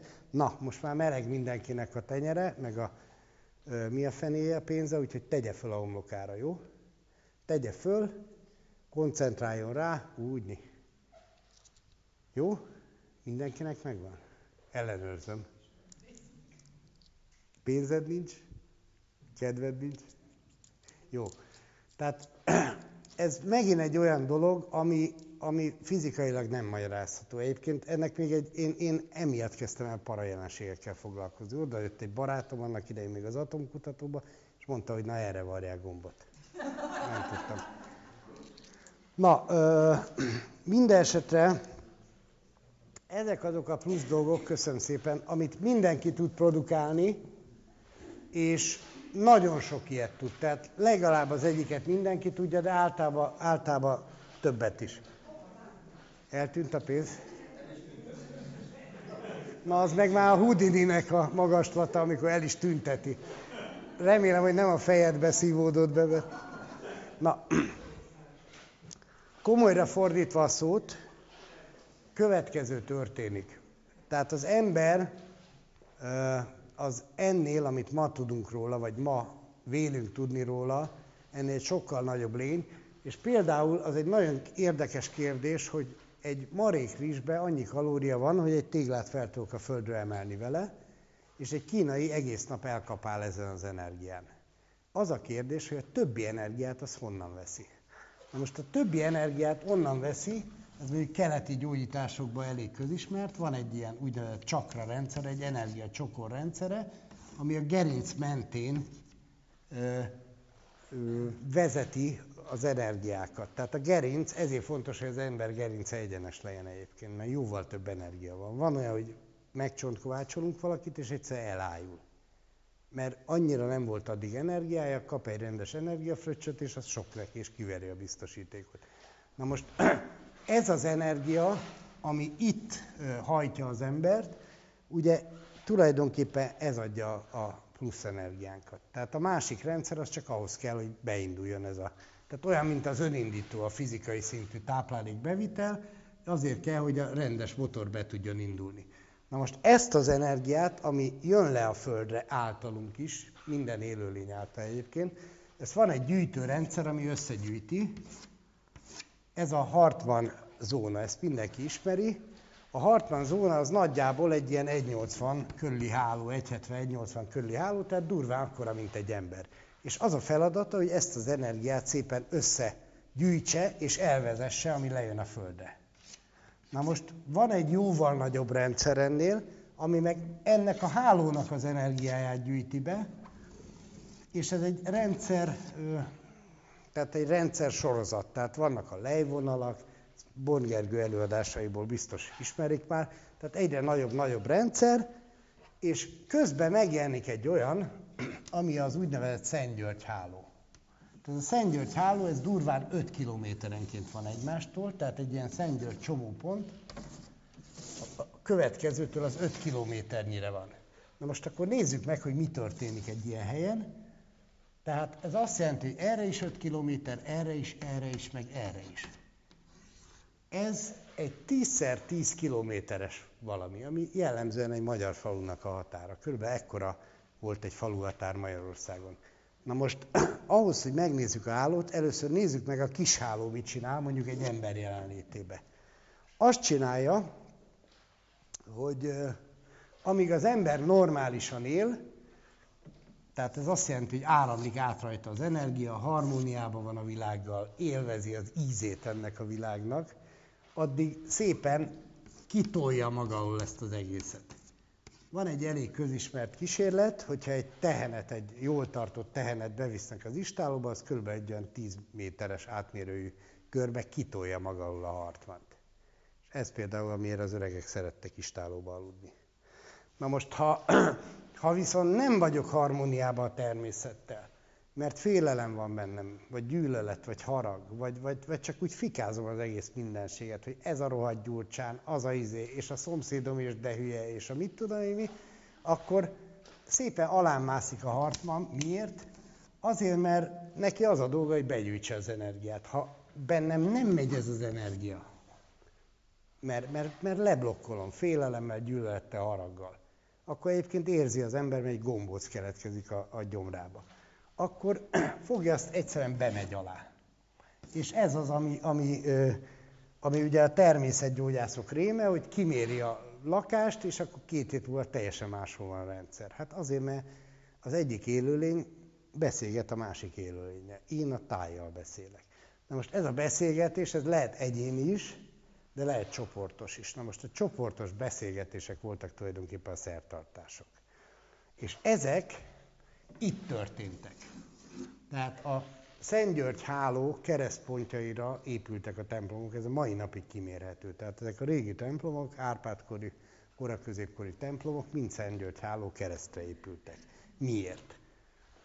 Azért, mert ha itt valamit csinálok, akkor nézzük csak meg, a következő csomó pontokig elmegy az információ. Tehát legalább 10x10 kilométerre eljut, mert aztán ennek vannak kisebb hálói, a lejvonalak, vannak még kisebbek, stb. Tehát ez egy pillanat alatt szétfut az egész. Szétfut az egész rendszeren. Na most képzeljük el a következőt, itt voltak olyan szertartások, hogy emberek közös akarattal akartak valamit. Azért, mert közösség volt. Megint a magyar nyelvet hívjuk segítségül. Közösség az mit jelent? Hát a közös ég. Tehát a közös program, közös istenkép, stb. Na most képzeljük el, hogy ezek az emberek valamit szerettek volna elérni. Mondjuk szerették volna, hogyha, mit tudom én, bő termés van. Vagy, vagy bármi, ami, ami kívül, sok gyerek le, legyen a faluba, vagy mit tudom én, lila milka tehenek mászkáljanak az utcákon, tehát bármit akartak, az a lényeg, hogy hogy lehet ezt elérni. Úgy lehet elérni, hogy közösségként kell viselkedni. Tehát ez közös ég, az ugye azt jelenti, hogy közösen tudunk az Istenhez fordulni.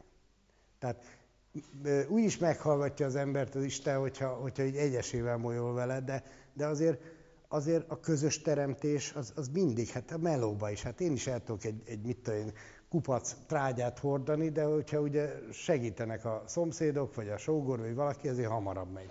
Na most körülbelül ugyanez a helyzet ezzel is, hogy, hogy ha közösen kérnek valamit, akkor az meg sokszorozza a kérés erejét. Na most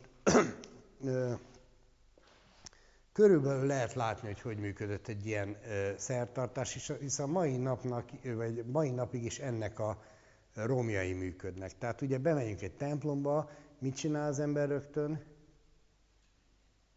Letérdel, az se árt, de elkezd, elkezd keresztet vett, vannak ilyen imádkozik, az is fontos, de hát azért úgy általában énekelni szoktunk, nem?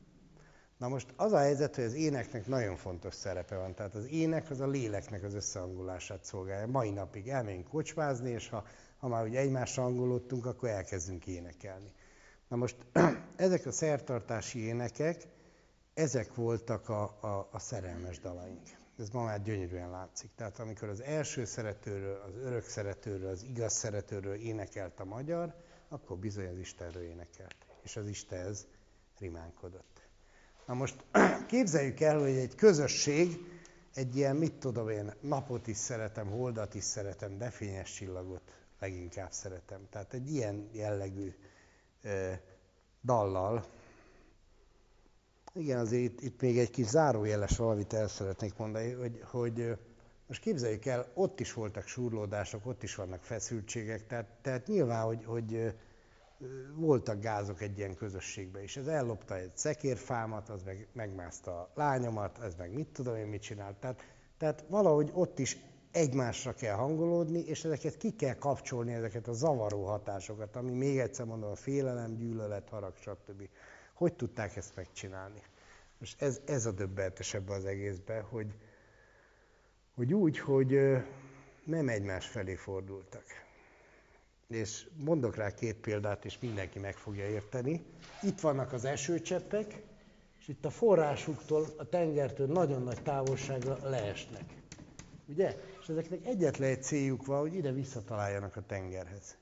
És elkezdenek szépen összefolyni. De hogy folynak össze? Egymást keresik az esőcseppek? Hm?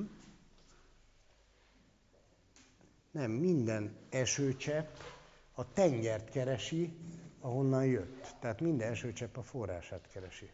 Tehát magyarul ezek az emberek akkor találnak igazán egymásra, hogyha nem fogjuk össze, meg, meg alapítsunk ilyen pártot, olyan valamit, hanem mindegyik elkezdi az Istent keresni magától. És miután mind az Istent keresi, mind egy felé indul, tehát előbb-utóbb összefolyik. Ez a lényege a valódi közösségnek. Döbbenetes, mert, mert ma, szóval mindig ezen gondolkodom, ez, ez a, ha e, már nem tudod legyőzni, állj az élére. Tehát ezen gondolkodom, hogy mindig idő előtt akarnak mindent kirobbantani, és most például úgy érzem, hogy idő előtt akarnak közösségeket szervezni. Nincs még itt az ideje. Annyi mocsok van még az emberekben, és annyi gyűlölet, és annyi harag, és annyi félelem, hogy ez még nagyon-nagyon korai. Tehát most, most az az időszak van, hogy érlelődni kell, és hát egyáltalán jó, én, mint legkisebb fiú ezt meg fogom csinálni, de azért nem, nem ártana egy kis tudást összeszerezni, legalább annyit, hogy mi a magyarság. Szóval megyünk hőzöngeni a Kossuth térre, és nem tudjuk, hogy miért. Ez a nagy baj. És, és ehhez kell pontosan, pontosan ilyen módon viselkedni. Igen, találja meg mindenki az Isten, de tisztán magába. Tehát nem az, hogy most 168 órába átverem a másikat, vagy 167 órába átverem a másikat, és akkor vasárnap, mit tudom 9-től 10-ig, eh, amennyit oda tudok figyelni, három mondat erejére, ugye fölköpök és aláállok. Szóval ez nem Istenít. Viszont azt az Istenítet, hogy mindenki magába találja meg az Isten, de őszintén és mélyen. És, és utána azok az emberek, akik már megtalálták magukba, azok úgyis elindulnak egymás felé. És úgy, úgy is, ideig, óráig lehet, hogy szétrebbennek, de ha, ha megint felidézik a forrást, akkor megint arra fognak menni. Most ez megint felidézik a forrást, ezek voltak a szertartások. Felidézték a forrást, azt, hogy, hogy ki az első szeretőit elhagyja, életében mindig csak azt síratja. Én is olyan szeretőmet hagytam el, amíg élek, soha nem felejtem el. Közben eszébe jut a szeretője, hogy úristen, hát most mi bajom a Józsival, amikor nekem egyetlen egy vágyam, hogy visszatérjek az Istenhez, akkor ebben most mit zavar engem azt, hogy a Józsi hülye?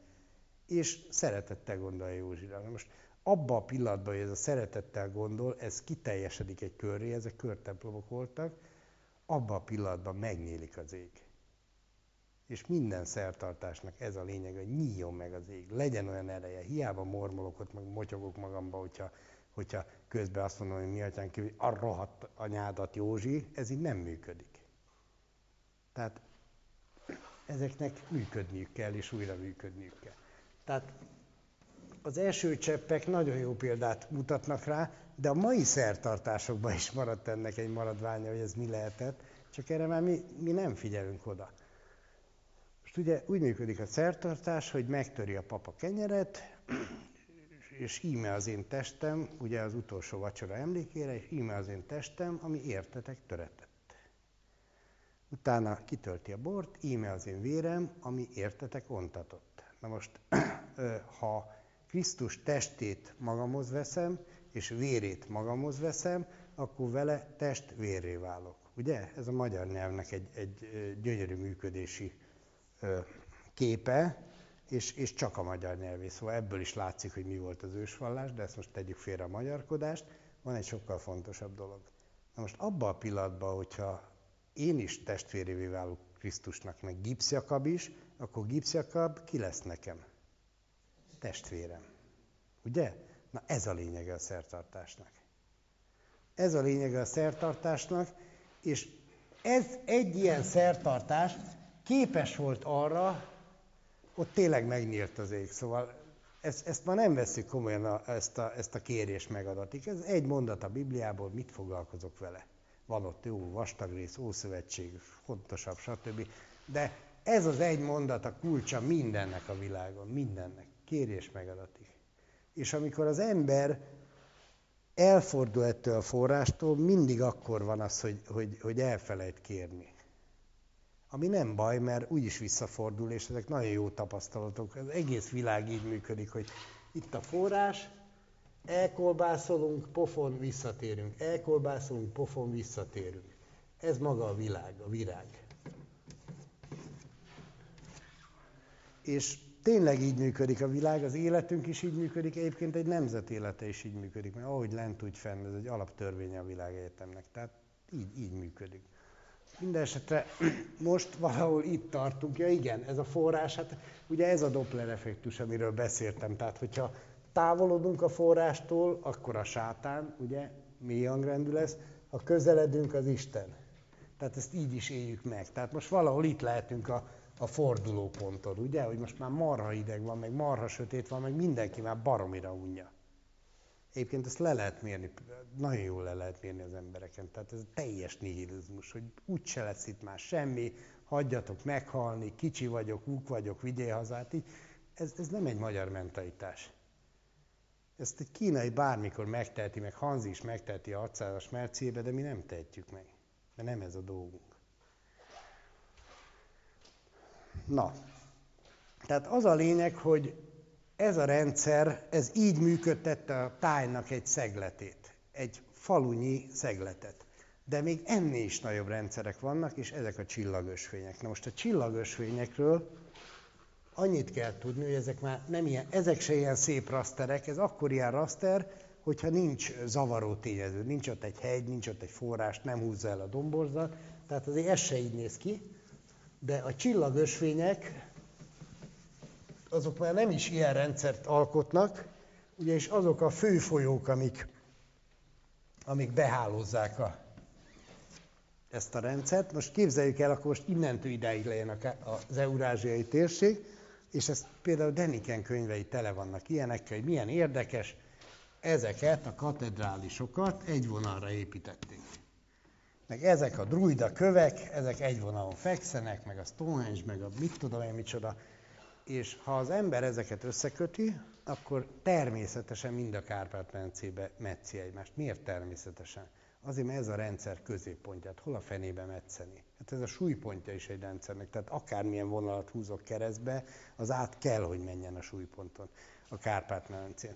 Most ez az érdekes az egészben, tele van ilyen vonalokkal a, a, az egész ö, ö, Kárpát-medence. Na most ezek a vonalak, ahol találkoznak, ott vannak a legnagyobb szent helyek. Ugyanis ezek tulajdonképpen energiaszállító folyók. És amikor két ilyen találkozik, mindig egy örvény lesz. Most ezek az örvényterek, ezek úgy működnek, mint az emberbe a csakrák. Tehát tulajdonképpen ezeken keresztül kommunikál az ember, kommunikál.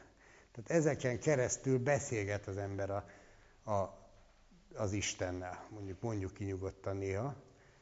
Morfogenetikus mező helyett néha nyugodtan mondjuk Istent, annyi még elfér egy előadásban, nem? Na, tehát ezek a, a nagy országos szent helyek. Na most mit jelent az, hogy országos? Az azt jelenti, hogy a Kárpát-medence ilyen uruszágokból állt, ilyen országokból, Somogyország, Gömörország, Szepesország, ilyen ország, olyan ország, amolyan ország. Na most minden egyes ilyen uruszágnak, országnak megvolt a maga szent helye, és az országok abba különböztek, tehát ezek ilyen elég nagy tájegységek voltak, és teljesen önállóak voltak. Tehát ezt úgy kell elképzelni, ugye, hogy egy darabig ugye család, nemzetség, törzs, mit tudom én, micsoda, egy darabig megy ez a rendszer, mint ahogy van faág, vastagabb faág, stb., de egyszer csak összeáll belőle egy önálló lény, egy fa. De ott még nincs vége a szerveződésnek, mert a fák meg összeállnak egy közös célért, hogy mondjuk védjék egymást, meg távol tartsák a szelet, meg a, tudjanak szaporodni, stb. Tehát egy ilyen erdővé áll össze, ahol ráadásul különböző fák vannak, és mind-mind egymást segítik ebbe a rendszerbe. Na most tulajdonképpen a Szent Korona országai így álltak össze, de mindegyiknek ez volt a lényege, hogy egy-egy ilyen országnyi területen voltak. És a közös cél pedig ez volt az a bizonyos Szent Korona szellemisége. Tehát most már látjuk, hogy természetileg hogy állt össze, mindegyiknek volt egy ilyen nagy szent helye. Hogy hogy működnek ezek a nagy szent helyek, azt talán Csíksomjon lehet a legjobban lemérni, mert az ébredezik most a leginkább. Ennek van egy piszok egyszerű magyarázata, azon gyorsan átfutunk. Kárpát-medence az úgy néz ki, hogy van egy magja, egy alföldi része, meg van egy még ettől is elválasztott külön rész, ez meg a szikje. És a kettőnek ugye ez a közös burkolója a Kárpátoknak a karámja.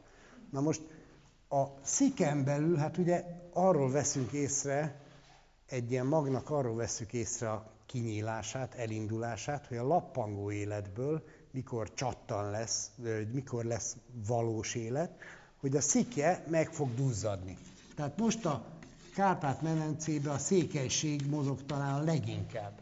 Tehát most már lassan ö, ö, lesznek normális vezetőik, lesz autonómiája, hát már nagyobb a demokrácia ott, mint itt, meg felennyi az adó, meg egyebek, tehát úgy, úgy kezdik tuningolni, kezdik felszívni magukat, ugye?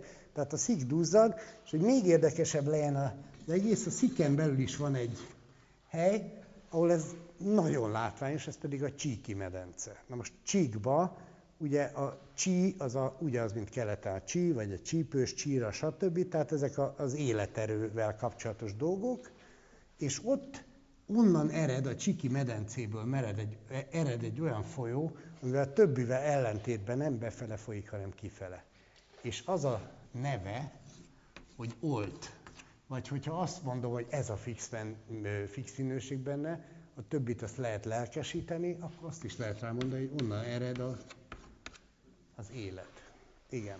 Tehát ma Csíksomjónak a működése az egyszerűen az, hogy egy ilyen alvó állapotból a, a, az életbe hozatal az elképesztő energiákkal jár.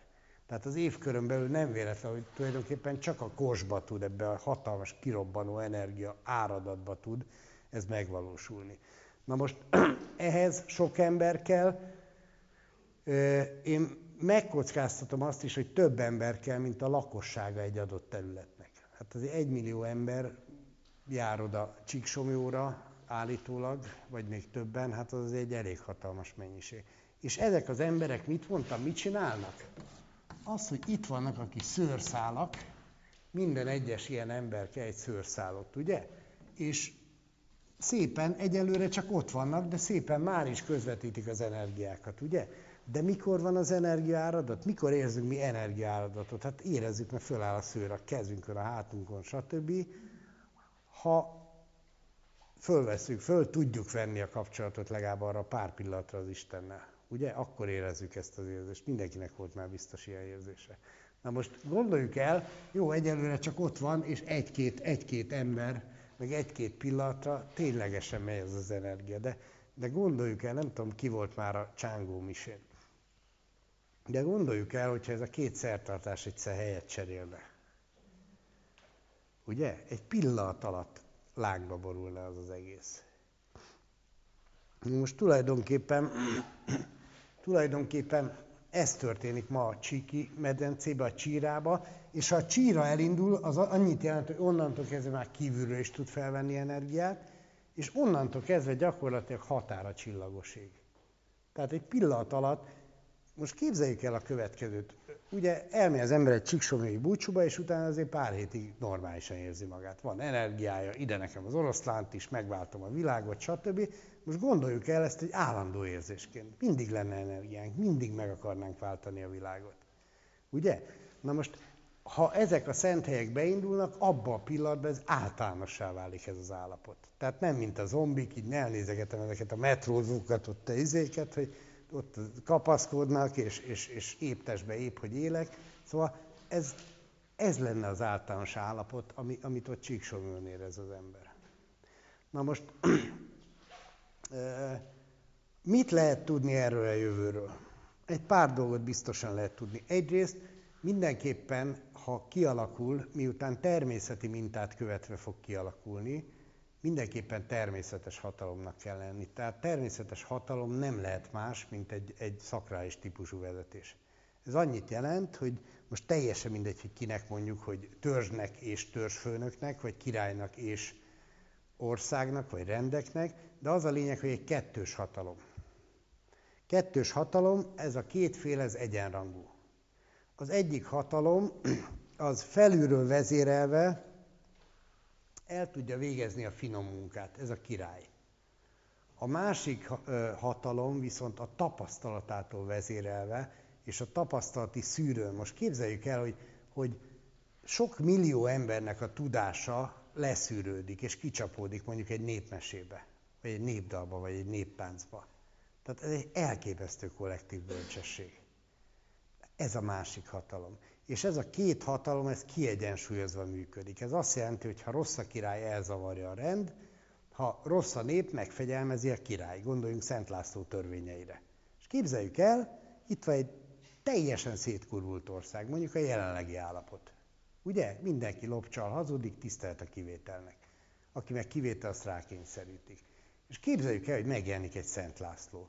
És azt mondja, hogy loptápajtás, bal kéz le.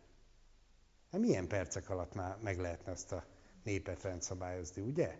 És akkor szidjuk, hogy hát milyen kemény volt. Hát nagyon kemény volt, de különben generációk sora megy rá, ami kiavítja azt a hibát, amit, amit az előző király csinált. Így meg pikpakra rendbe jött az ország.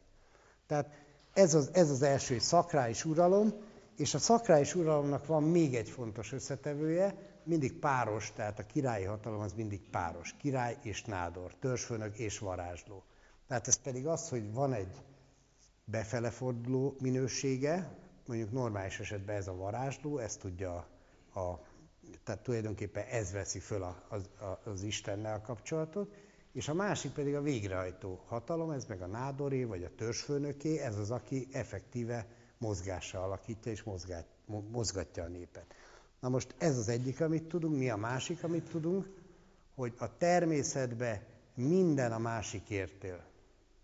Ez az érdekes.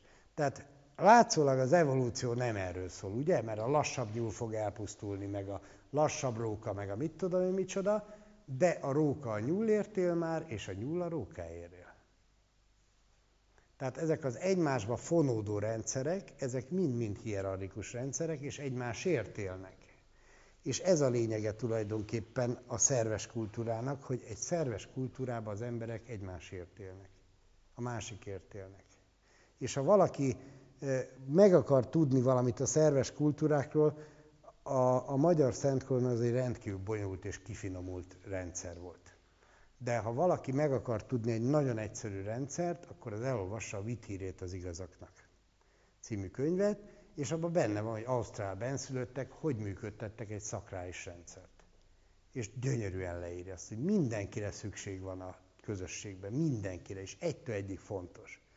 És lehet, hogy az, az a nő az csak annyit tud csinálni, hogy meghallgatja a másikat, nem is mond semmit neki, csak meghallgatja, és mégis milyen fontos, és ha ez kiesik a szerepéből, akkor szétesik a közösség.